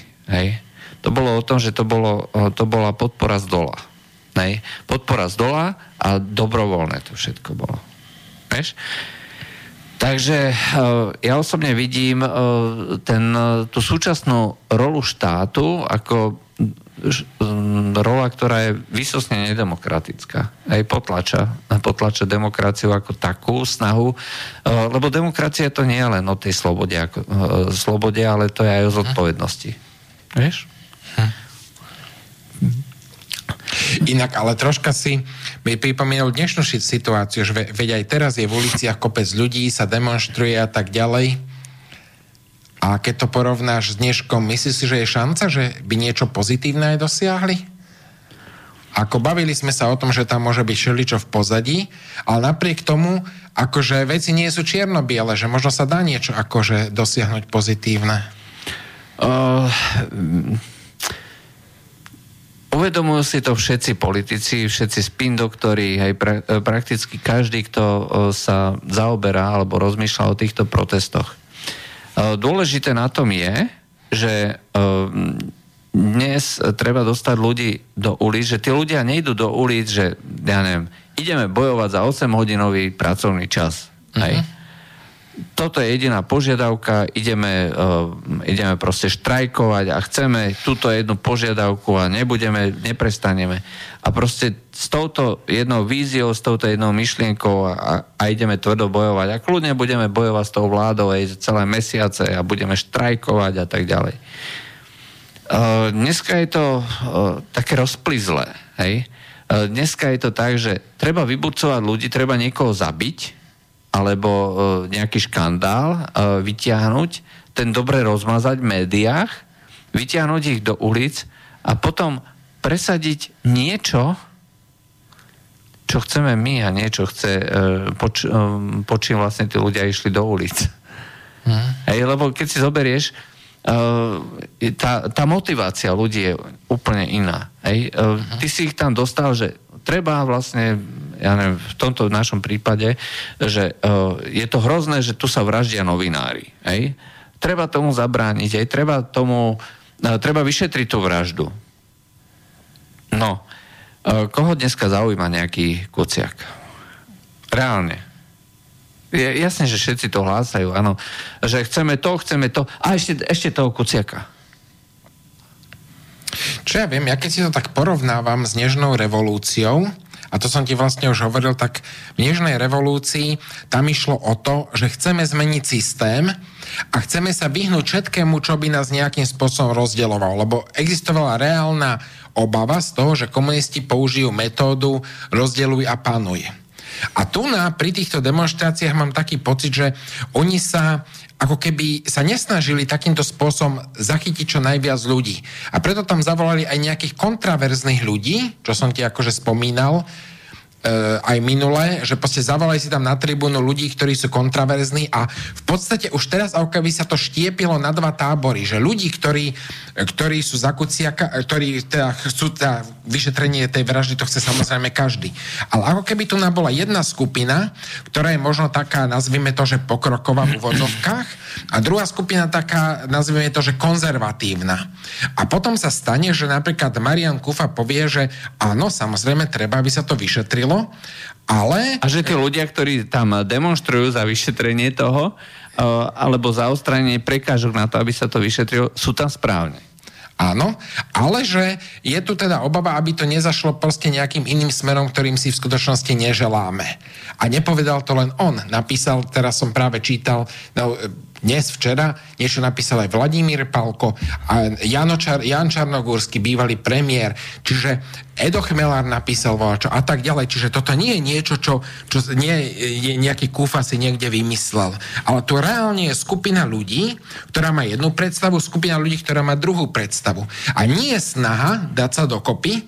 Naopak, ty, ja neviem, akože ja ja by som rád vedel, že čo tí ľudia naozaj chcú. Prečo tam, akože, e, Palko to povedal, že veľmi pekne, že prečo si tam oni napríklad zavolali človeka, ktorý na jednej strane sa definuje ako teológ, e, mám na mysli Michala Havrana, však poznáme Aha. oboja, a na druhej strane on je dosť akože protikresťanský, E, dosť akože zhadzuje všetkých oponentov. E, moc objektivity som si o ňom, o ňom akože nevšimol a podobne, ale aj mnohí, mnohí, mnohí ďalší, ďalší ľudia, čo tam mali akože príhovory. Niektorí sú fajn, ale viacerí sú proste takí kontraverzní. A prečo takýchto ľudí dávajú dopredu? Prečo nedajú dopredu takých, že nekonfliktných a proste dohodníme sa, nájdeme si proste ľudí a tak a hľadajme spolu. A táto myšlienka mi tam ako keby chýbala. Ja neviem, zle hovorím, alebo proste niečo mi uniká? No lebo si nepochopil dnešnú dobu. Ja? Áno, áno. A čo som uh, nepochopil? Mm, pretože toto je dneska iný systém. Hej. E, vtedy sme išli e, s nejakou ideou, aj, e, kde ten dáv súznel aj s tými ľuďmi, ktorí boli na tribúnach. Dneska ľudia, ktorí sú na tribúnach, majú iné zámery ako ten dáv. Čiže ty ich potrebuješ dostať do ulic a na tej vlne toho davu, na toho hnevu, toho tlaku, E, chceš presadiť svoje požiadavky. Ešte to mi pripomína veľkú francúzsku revolúciu. Hm? Začala krásnymi ideami a skončila vyvražďovaním. Však dodnes sa hovorí o tom, čo bolo vo Vende, keď vyhadzovali deti do povetria, napichovali na bodáky, potom o fuše, alebo jak sa to správne vyslovuje, že kat z Lyonu proste poviaza ľudí dohromady po nejakých 100 kusov a strieľa proti ním s kart- kartáčovým, ako kartáčovými nábojmi to sú vlastne jak brokovnica, ale dielo. No. A, to, a to akože to sa nazýval, že preventívne, že aby sa náhodou neopovažili búriť. Nie, že by oni niečo urobili. On preventívne pozabíjal kopec ľudí a že nie, že aby ste sa boli, lebo takto budem voči vám postupovať. A mnohé takéto ďalšie zverstva a Francúzi sú na to dodnes hrdí, ja tomu nerozumiem. Oh, bohužiaľ, je to skutočne tak. Francúzska božázna revolúcia je idealizovaná v obrovskej miere a tie zverstva, ktoré sa diali počas tej revolúcie, to si my dneska ani nevieme predstaviť. Tam sa fakt rozsekávali ľudia zaživa a podobne. Topili sa aj treba s, tých riekach, hej, hádzali sa zaživa, aby sa utopili hej, so zviazanými rukami, nohami. Oh, škoda hovoriť. Oh, zase, história sa ne, neopakuje doslova. Uh-huh. To znamená, že um, pokiaľ máme nejaké takéto problémy, aj to znamená, že uh, je tu na riziko, že tá revolúcia začne požierať tie svoje vlastné deti, ako sa tomu hovorí, Eh, tak eh, to nebude spôsobom takým, že by vyvražďovali. Uh-huh. Ale keď sa bavíme o tej EŠTB, hej, dvojitom myslení a dvojité reči a podobne, že dneska je toto isté, hej, ako v tých prejavoch, v tých myslí ľudí, že, eh, že už to nie je to, že je tu nejaká tajná policia, ale je to tlak médií, hej, že ktoré ťa dokážu zlikvidovať hej, napíšeš niečo na sociálnej sieti alebo zalajkuješ dneska, hej, že urobíš like na nesprávny, uh, na nesprávny komentár a ešte to aj neskôr zopakuješ na nejakom inom podobnom a už si v kýbli. Už si ťa všíma nejaký benčík a podobne. a už ťa sleduje protiteroristické komando. hej, a vtrhnú tebe do toho, lebo už si, už si terorista. Hej? To znamená, že už e, človek automaticky, Ježiši Kriste, toto nemôžem lajknúť. Aj. To na, no, jasne súhlasím, ale to, to je blázon. Ako nechám ho, nech, si, nech, nech jeho zavrú, hej. Ja proste k tomu vyjadrovať nebudem. Samozrejme s tým súhlasím, hej. Niekomu to ešte ukážem aj doma. Pozri sa, čo som našiel aj tu na, na sieti. Ale neopovažte sa to lajknúť, lebo by sme mali prúse. že to mi pripomína, keď za komunistu sa hovorilo, že, že Husák zbiera politické vtipy o svojej osobe, ale spolu s nimi zbiera aj tých, ktorí ich rozprávajú. A, že áno. potom súťažia medzi sebou o zlatú mrežu. No, vieš čo, posluchačka, toto sa mi ľúbilo, to musím prečítať. Je to starý vtip, ale hrozne dobrý. Uh, teraz uh, Blízky východ, aj tam Aha. bojujú Izraelci s nejakými Arabmi, aj a uh, nejaký Arab, aj tam oproti izraelskému tanku, aj tak samozrejme moc šance nemá, no ale však čo už, uh, čaká ho Raj čakal 72 panien, aj tak vyskočí. Allah Akbar. A tank ide oproti nemu, hej, a on strieľa, strieľa, naraz mu dojdu náboje, už nemá žiadne, hej, tak Allah Akbar, hej, tak už čaká, že kedy ho tank prejde, tank zastane, vylezie odtiaľ nejaký ten veliteľ tanku, hej. No čo, chlapče, čo nestrieľaš? Ja aj doši ti náboje. A nekúpiš? Biznis musí byť, čo? Aj vo vojne. No, biznis musí byť, no. To je pripomína hlavu 22. Keď som to prvýkrát čítal, ja som si myslel, že, že to je fakt blbo, že, že jak, ako také, také blbosti môže vôbec niekto napísať, že čo je to za, za blbca, čo to napísal. A potom som zistil, že takto bohužiaľ funguje. Že niektorí ľudia fakt fungujú takýmto neuveriteľne blbým spôsobom v reálnom živote. Áno, čak iste. Tak dáme si ešte pesničku a, a po pesničke pôjdeme do záveru.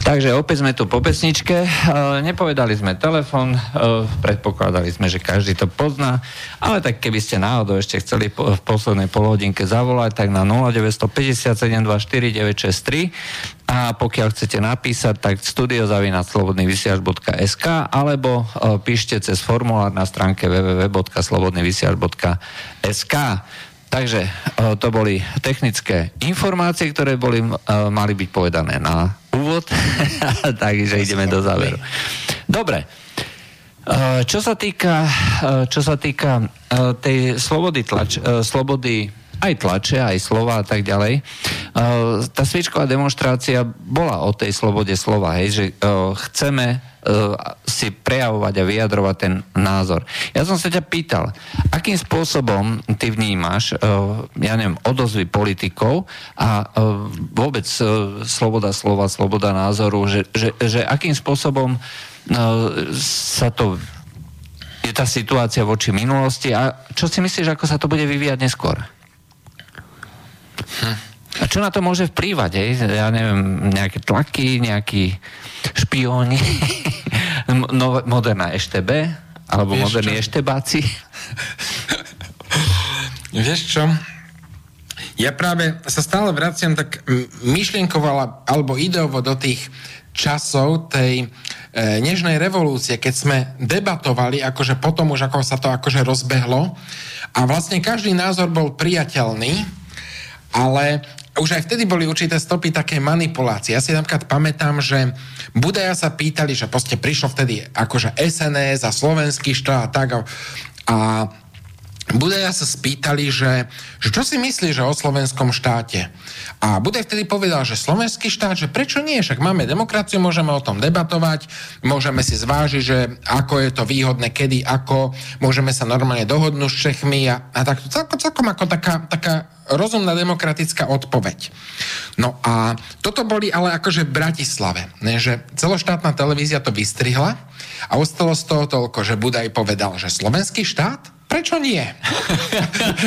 Chápete? Čiže už vtedy bol, povedzme, Budaj niekomu nepohodlný. Hej?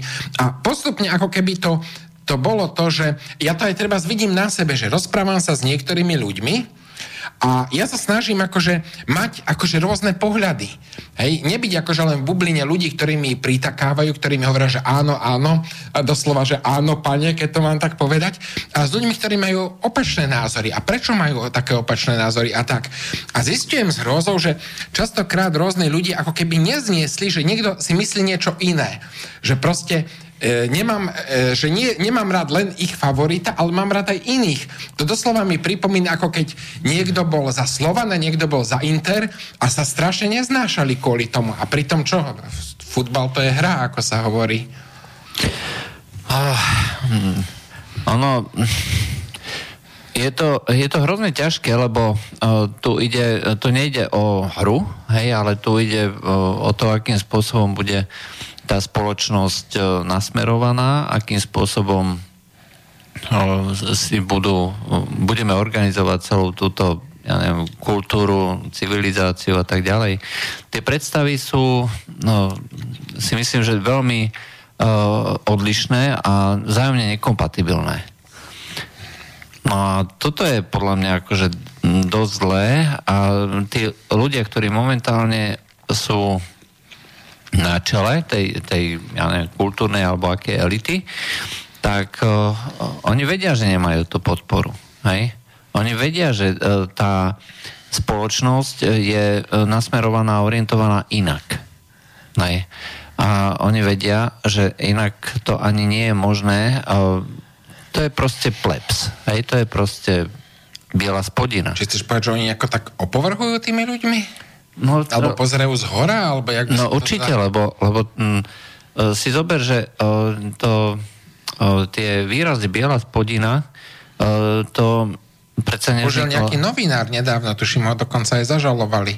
Uh, Nejaký Arpád sa volal. To je jedno, kto to, ale uh, toto je akože terminus technicus, ale ktorý vyplýva z tej um, prirodzenej, uh, toho prirodzeného odstupu povedzme toho, čo ja považujem za, za ten elitný uh, pohľad, hej, ten môj, jedinečný, jediný a ten uh, tej, toho zvyšku. A on vie, že tá biela spodina a máme telefon. Áno, počujeme sa? Haló? Áno, počúvam, počujem. No? Ja som len chcel toľko, slobodný vysielač, áno? Áno, áno, ste v medzi priestore. Ja toľko, že pred chvíľou ste teraz sa zmenili, že tí jednotliví ľudia ako keby nevedeli zniesť iný názor alebo iný pohľad. Vy to nie ste A asi, že? Ja mám rád iný, tak ako iný názor, tak, tak aby som to povedal, tak ja viem o sebe, že som omylný, tak a myslím si, že aj každý iný človek, vlastne ono sa to dá konkrétne definovať matematicky, že človek, ktorý používa pri svojom myslení heuristiky a nepoužíva algoritmy, pretože e, niektoré, niekedy není ani možné použiť algoritmus, pretože niektoré množiny e, sú, e, majú nekonečné No to máte pravdu. No a čo ste chceli povedať? A to znamená, že, že sú odsúdení nevyhnutne na omyl, skôr či neskôr štatisticky sa to dá konkrétne vy, mhm. vyčísliť pravdepodobnosťou, že sú odsúdení na omyl, keď používajú heuristiky. A to znamená, že no a pointa je, že že uh, jediné riešenie je jediné riešenie, uh, ja som presvedčený, uh, ja verím, že, uh, že je niektorá cesta. Ja som presvedčený, ja som na smrť presvedčený, že existuje cesta. No povedzte, aká? Ja som dokonca na smrť presvedčený, že ja tú cestu poznám. No však povedzte, sme ale, zvedaví. Aha. Ale, ano. Al, alebo a, nech si tam dá, kto chce, čo chce, nech si tam dá, kto chce, ale, nech si tam dá, kto chce a, a, ja teda poviem A, keď mi tam nestačuje ale. Uh, Asi chcete niekedy... povedať, že vlastne tie iné názory vás vedú k hĺbšiemu hľadaniu pravdy? Niečo takéto? Chcem povedať, že teraz ja keď som, som to predostrel, ako som to predostrel, pretože ja som presvedčený na smrť, že mám pravdu, pretože takto, aby som použil správnu retoriku. Hm? Nie, že ja mám pravdu. Ja som poznal pravdu. Ja som poznal pravdu a e, ak niekto, ne, presne, ak niekto nesúhlasí, že som poznal pravdu, nech mňa vyzve na súboj. Mám na mysli ten myšlenkový. A ja ho vítam, presne, ja ho vítam ten súboj, pretože mňa zaujíma pravda. Mňa zaujíma tá pravda. A ak sa mýlim, tak vítam, ak mi niekto poukáže, Aha. že som, že som nenašiel tú pravdu, že som sa mýlil. Preto ja vítam každého kto by mňa vyzval. No, Čiže vy vlastne práve, víta, vítate ten dialog, hej, ak dobre no, rozumiem. No práve definujete ja, demokraciu. Lebo, ja, lebo mňa, zaujíma, mňa zaujíma tá pravda, to je môj uh-huh. motív. Ale skutočnosť je taká, ja som presvedčený a prišiel som k presvedčeniu, že väčšina ľudí nemá a preto e, naša odsú, spoločnosť je odsúdená na je odsúdená. Lebo e, do, a to do momentu, pokým tí ľudia sa nezobudia a nezačnú úprimne tú pravdu. Hm? Tú pravdu. A ja som presvedčený znovu, a teraz znovu na smrť som presvedčený, že poviem, odhadujem to na 60 až 80 minima, minimálne, minimálne 60, odhadujem to na 80 percent ľudí v populácii, aby som bol špecificky, ľudí na Slovensku, ale aj celosvetovo to môže platiť, ale e, to by som si, to, to si budem sa držať toho Slovenska tých 60 ľudí na Slovensku nemá záujem o poznanie a hľadanie pravdy. Aha. Nemá. Oni nechcú. Oni nie, že nemajú záujem. Oni si neprajú. Oni si neprajú. Hovorím to tak dôrazne, pretože tak dôrazne si, som presvedčený, som presvedčený, že tak dôrazne to oni, tak dôrazne si to neprajú, hm. tí ľudia. Dobre, no, čo, ja by som vás možno rád povzbudil skôr k tomu, že ak budete takto presvedčení, že tých 60% ľudí je negatívnych, že... Nie negatívnych, nie negatívnych. Že odmieta pravdu. pravdu. Oni nechcú pravdu. Oni nechcú hľadať riešenie. Oni chcú zvíťaziť. Bez ohľadu na... na, hm. na bez, a, a, za každú cenu a to aj za cenu, keby mali prehrať. Ale to si oni neuvedomujú. Mm. Dobre, no, skúsime to, to odpovedať. A tá odpoveď, a tá odpoveď, ja som to chcel trošku uh, dramatizovať, a, a tá pointa je, a tá odpoveď, ktorú uh, verím, že je odpovedou, je anarchokapitalizmus. To, je, to, je, to bol, to bol to bol, toto slovo bolo dôvodom môjho telefonátu. No, e, môžete, môžeme sa stretnúť ako pri relácii o, dva, o ďalší týždeň je tento. Hej, to, o, každý útorok máme od 21.30 reláciu, o, každý druhý útorok od 21.30 máme reláciu anarchokapitalizmus, takže počúvajte nás. Áno, super. Dobre, dobre ďakujeme. Do počutia.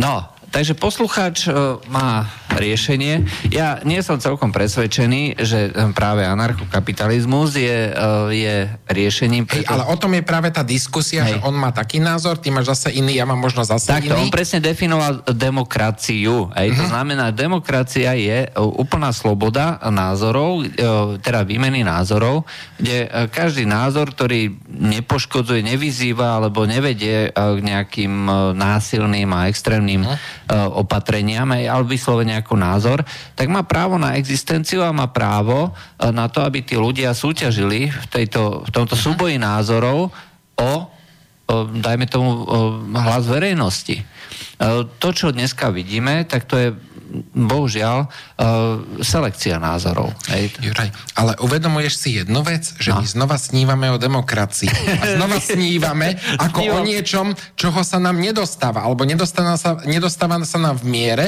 v akej by sme chceli alebo považovali za správne. No však preto sa vraciame do, do časov pred 30 roky.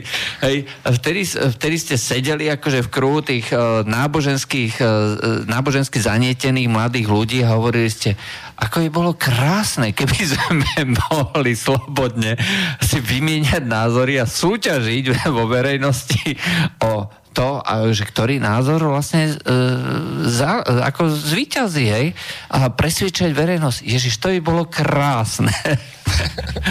a my tu teraz snívame, hej. A, situácia, život sa neopakuje. Teraz môžeme uh, aspoň týmto spôsobom uh, hovoriť do nejakej e, skupiny ľudí alebo s nejakou skupinou ľudí, ktorí nás počúvajú a môžeme to Ehm, môžeme akože diskutovať, hej, môžete zavolať, môžete napísať a tak ďalej, ale je to vlastne len rozšírenie toho táborového ohňa. Hej? Nie je to diskusia v rámci celej spoločnosti, o to ide. Inak zase si mi pripomenul jednu situáciu ešte z komunizmu, čo mi rozprávali, že, že Mišo, že vieš čo, že v Londýne je taký park, volá sa Hyde Park a tam kdokoľvek chce, priniesie si nejaké stoličko alebo pódium, postaví sa a rozpráva o čom chce, akékoľvek názory. A mne to znelo ako rajská hudba, akože, že je toto možné? Hej, že, že slobodne si hovoriť. Hej, a e, so smutkom som sa dozvedel, že práve v tomto Hyde Parku niekedy pred desiatimi alebo 15 rokmi sa postavil nejaký pastor a rozprával o tom, že Biblia hovorí, že, že, homosex, že aktívne praktizovanie homosexualizmu je hriech. A že normálne prišli po neho policajti, zavreli ho ako nejakého hejtera a nenávisníka, ktorý proste nenávidí LGBT hnutie. A ja si hovorím, že, že kde sa podiel môj sen z detstva o slobode, ktorú si môžeš hovoriť v Hyde Parku. Že kedy si tam aj Karol Marx prišiel a v pokoji si tam burcoval a hlásal komunistický manifest e, z, neviem z akého roku, na 1850. Doba, doba sa zmenila. doba sa zmenila a je to dneska už e, aj preventívne, dneska už len keď vedia, že máš nesprávne názory a chceš ísť do High Parku, tak ťa rovno zavrú, alebo nepustie do Anglicka. A to sa skutočne stalo. Uh, hnutie identariánov, to je vlastne hnutie, ktoré hlása o tom, že uh, je dobré mať rád svoju vlast, je dobré mať rád svoju kultúru, je dobré mať rád svoju rasu. Hej, to nehovorí nič. Bez nenávisti voči iným. Áno, jasne. Hej, to znamená, že je to pozitívny vzťah k tomu svojmu, tým svojim predkom, koreňom, k tomu, čo som pozitívny vzťah bez ohľadu na to, akým spôsobom uh, sa stavia človek k nejakému tomu kolitému svetu. Proste je to vzťah k tomu, čo sme my. Hej? Kultivovať to, hlásať, že to je dobré, uh-huh. a uh, presadzovať vlastne lásku tým svojim koreňom, kultúre a tak ďalej. No, jeden z tých predstaviteľov identarián, e, toho hnutia identariánov e, išiel do Anglicka s tým, že mal e, v úmysle ísť do Hyde Parku a vedel sa, lebo však na sociálnych sieťach akože to zverejnil, tak normálne ako pohraničná stráž ho nepustila do Anglicka. Počkaj, ty mi tu rozprávaš nejaký hoax z konšpiračných sietí, že? E, to sa stalo e, pred týždňom alebo dvoma týždňami. Tak to si im vyrazil dých. To, kam sme to dopracovali? Bohužiaľ, ja hovorím, ja hovorím vždycky fakty. Hej. A keď poviem, uh, toto sa skutočne stalo, je jedno také hnutie, že britská obraná liga, British Defence League, a uh, predstaviteľ tejto ligy uh, chcel akože tam rečniť, uh, chcel tam aj nejaký ďalší. Bola pozvaná tiež jedna takáto aktivistka z Ameriky, ani tu nepustili.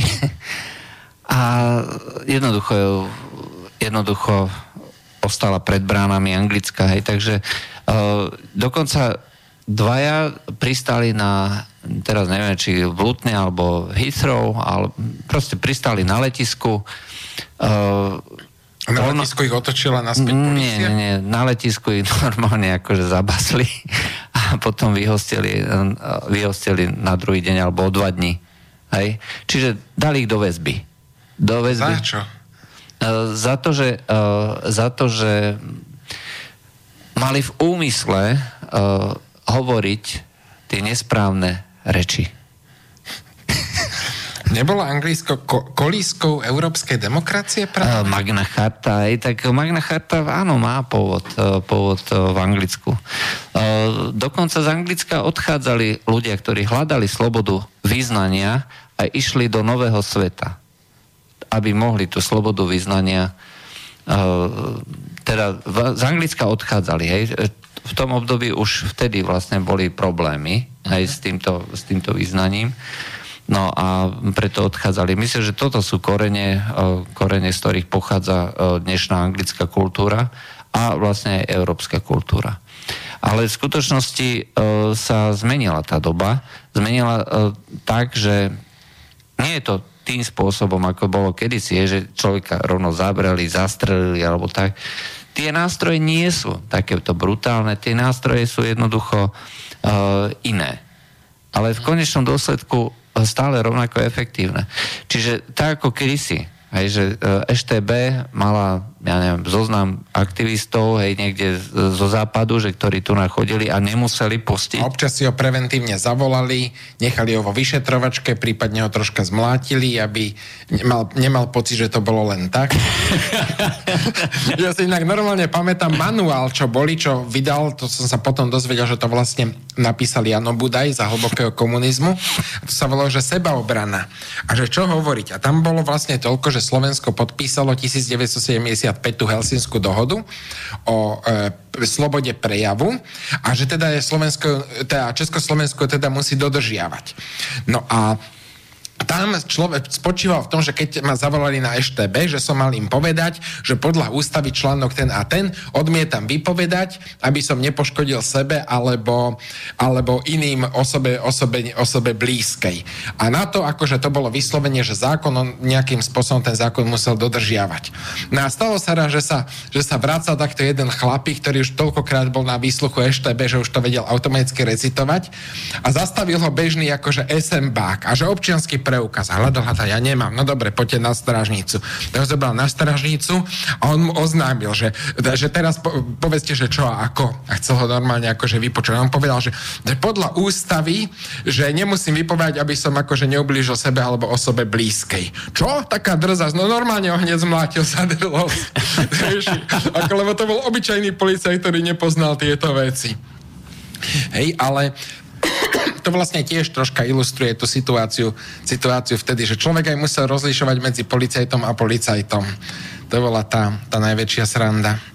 No ale vráťme sa aj k tomu, že, že dnes, že na jednej strane ja som tak nad tým rozmýšľal, že je pravda, že povedzme nejaký ten investigatívny novinár alebo investigatívny bloger má akože pravdu v tom, že osoby verejné činné by mal akože že pozrieť, že čo vlastne tie osoby verejne činné robia a napísať o tom povedzme blog, aby ľudia boli informovaní, že tento človek je taký a taký a na základe toho môžete voliť alebo nevoliť. Že potiaľ si myslím, že taká, takéto niečo je správne. Rozdiel je ale v tom, keď takýto bloger do toho zavádza osobné názory a vlastne toho človeka kritizuje aj za veci, ktoré sú akože, že nič akože také, také hrozné. Povedzme, že niekto zanadáva. Ako pozri sa, ja napríklad nenadávam vulgárne. Ale viem, že kopec ľudí akože bežne na Slovensku, ako sa hovorí, rozprávajú, ako im zobák narastol. Hej? A budem sa teraz ja rozčovať nad tým, že niekto takýmto spôsobom nadáva? Nemal by si to zakázať. Mal by si teraz ísť do parlamentu a dať normálny návrh zákona, že zakazuješ aj po trestu smrti. Vulgárne nadávky. Vulgárne nadávky. Akože ja si myslím, že sú veci, ktoré nie sú akože pekné a nie sú správne, ale to má riešiť kultúra a slušnosť tých ľudí a nie zákon.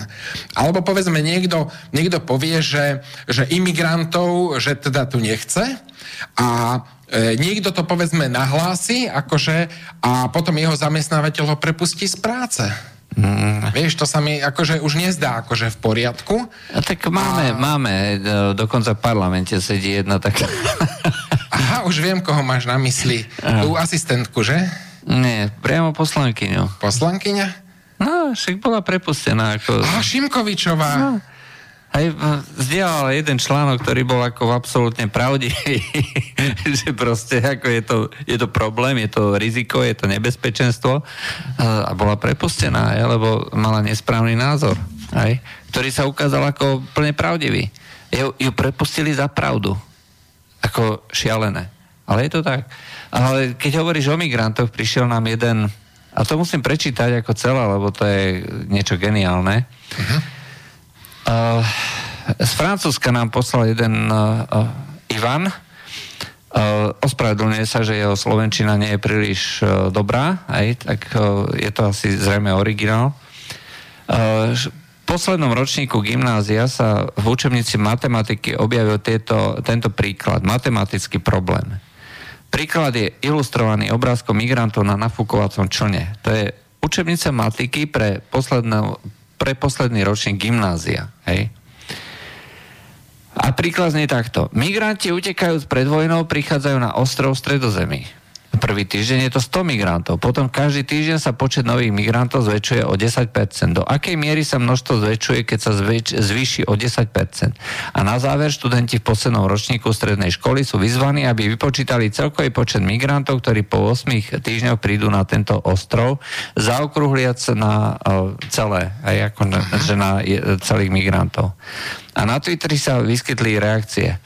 Ako to vydavateľstvo nechalo prejsť do učebnice? Povedzme, že zajtrajšie výpočty sa budú týkať nákladov na týchto migrantov? Inštrumentácia migrantov v knihách pre deti je hlboko nevhodná niekoľko dní potom vydanie, uh, niekoľko dní potom, ako tá vydavateľstvo Nathan reagoval na diskusiu o vyhlásení zverejnenou v sociálnych sieťach, že súčasné programy pozývajú na preloženie konkrétnej situácie pomocou aritmeticko-geometrického balíčka. Práve to sme chceli použiť v tomto cvičení tým, že sme vzali príklad populácie, ktorá neustále rastie v súvislosti s aktuálnou témou. Eh, ešte raz, oficiálna učebnica pre posledný ročník gymnázia vo Francúzsku. To znamená, že dnes sa to berie ako samozrejmosť, nor, ako, samozrejmosť, ako norma. Hej? A to je prvá vec. Druhá vec, vydavateľstvo to dostalo príkazom. Hej? Že majú vlastne aktualizo- túto situáciu uh, dávať uh, týmto žiakom, aj ako nejak podvedomí, aj že podsúvať, že, že takto to je. A to je, to je šialená manipulácia, aj, že ktorá so slobodou rozhodovania sa ako takého nemá nič spoločné a súvisí naopak s neslobodou toho, že um, štát si zobral alebo má monopol na to, že čo ti bude dávať a podsúvať, čo si máš myslieť v rámci týchto školských zadaní alebo školských osnov. Asi by sme sa mali poďakovať tomu poslucháčovi, čo nám to poslal, lebo je to fakt zaujímavé. No, je to a zaujímavé. svojím spôsobom aj šokujúce. No, svojím šp... Nie svojím spôsobom, ale to je šokujúce. Pripomína mi to jeden vtip z čias, z čias 50 rokov, že že akože pýtajú sa novo manžela, že, že akože, ako ti tá tvoja žena varí, no nevie variť, no však pošľujú do kurzu varenia. Tak poslali, poslali teda do kurzu varenia a po dvoch mesiacoch sa, sa pýtajú, že že tak ako už vie aspoň volať čo uvariť, že nie. Ešte sú len pri e, revolučnom odborovom hnutí koncom 19. storočia. proste, že aj v blbom kurze varenia sa naozaj ako proste reálne museli prebrať marxizmus, leninizmus a proste všetky tieto veci. A toto mi pripadá zase rovnaké, že proste všade do všetkého sa musí natlačiť tá, tá nová ideológia. Uh, takto. Ja čo vidím ako dosť zásadný problém je, že uh, na prvý pohľad tie ideály alebo to, čo vlastne tým mladým súvajú do hlavy, uh, funguje. Hej, čiže tí mladí dneska uh, nenávidia náboženstvo, aj mnohí, aj považujú to za niečo absolútne deštruktívne, ničiace slobodu, ničiace, ničiace mysel a podobne. To je jedna vec. E, nenávidia všetko národné. E, povedať, že si patriot je na úrovni si fašista. Hej? Alebo si vlastne, ty si automaticky fašista. E, dáš si vlajku, aj svojej krajiny, niekde na, na zošit, alebo, alebo, alebo tak. tak, si fašista, si extrémista, si podozrivý. Ja sa s tebou proste baviť nebudem. Aj priateľná je modrá vlajka so žltými hviezdičkami. Možno ešte tak e, pre niektorých ľudí, tak tá vlajka s pruhmi, uh-huh. aj, s nejakými hviezdičkami. Ale to je asi tak všetko. Aj. A samozrejme OSN. OSN netreba zabudnúť. A čo je dôležité, uh, treba mať uh, tú takú uh, mapu, hej, že kde sú všetky možné symboly, všetky náboženstva, hej, polmesiac, kríž, Davidová hviezda, hej, buddhistické symboly. To je, to je cool, to je in. Mm. No a takýmto spôsobom e, to dneska si myslím, že u mnohých ľudí funguje. Keď sme sa bavili o socializme, kedysi, e, koľko ľudí tomu verilo? Potom už nikto. Odkedy sem prišli vtedy vojska Varšavské zmluvy, tak už ani tí, ktorí tomu neverili, ktorí tomu ešte verili, tak už prestali veriť. Ale v 68. ešte si myslím, že e, tá situácia vyzerala byť ako relatívne dobrá, hej, čiže tam sa ešte mohlo veriť, že to chce len uh, zlepšiť riadenie, hej? hej. lepšie naplánovať tú Však Dubček vtedy hovoril, že socializmus ľudskou tvárou, že robí taký lepší socializmus, ktorý bude viac ľuďom vyhovovať a odmietli vlastne ten brutálny socializmus 50 rokov. A, áno, a dokonca sa vtedy začali uh, robiť aj tie rôzne reformy, šikové reformy a tak Otec si napríklad e, spomínal, že vtedy e, bolo možné začať robiť akože kvázi súkromné nejaké tieto e, veci, fušky a tak. No a normálne akože to, ľudia sa na to vrhli, že boli nadšení, že ako fajn to funguje. No ale vtedy ešte bolo nadšenie, že stačí len proste nájsť troška vylepšiť ten model, lebo si zober, že Slovensko bolo uh, polnohospodárskou krajinou, hej, čiže tá industrializácia to reálne pomáhala tým ľuďom a, alebo celej tej krajine. Hej, za tých, ja neviem, od toho 48. roku do 68.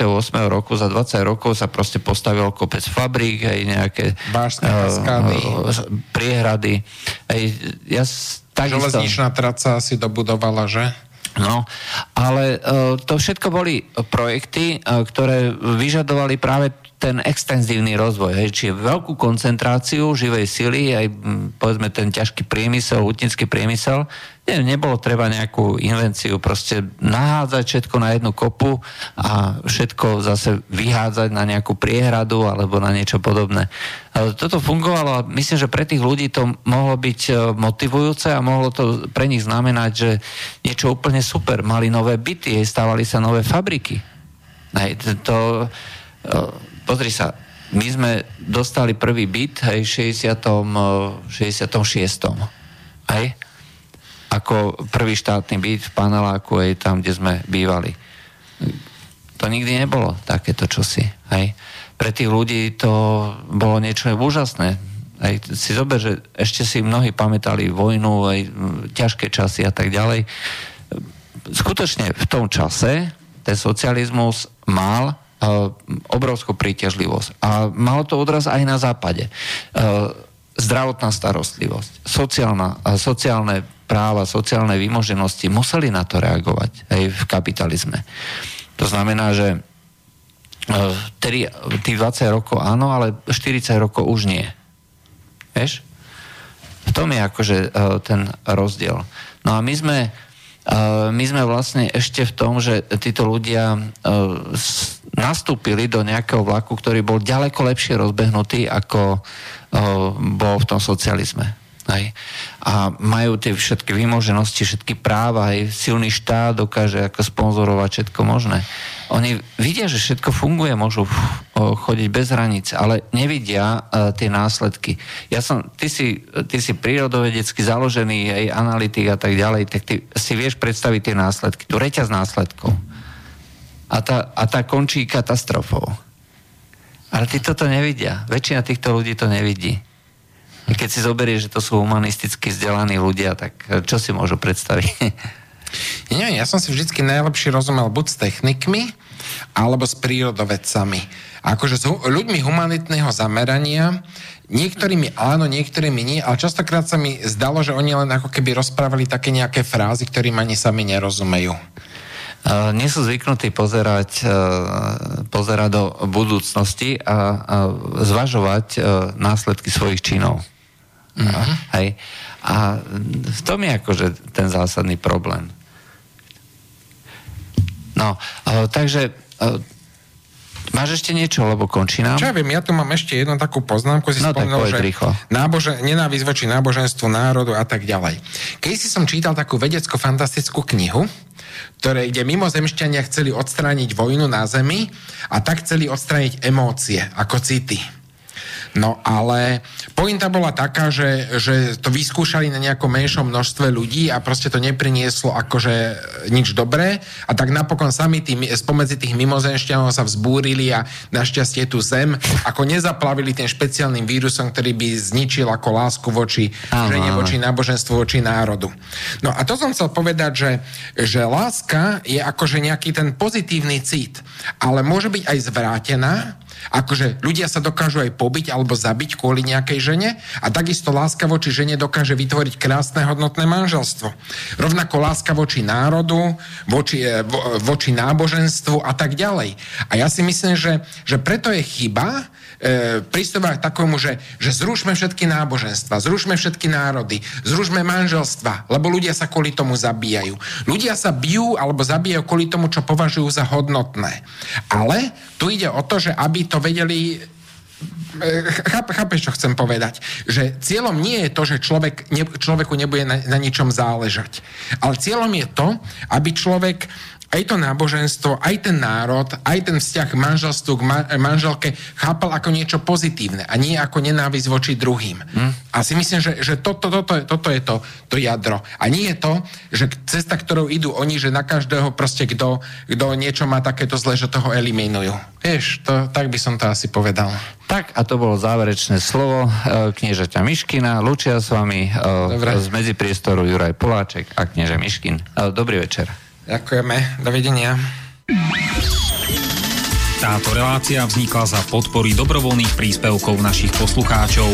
I ty sa k ním môžeš pridať. Viac informácií nájdeš na www.slobodnyvysielac.sk Ďakujeme.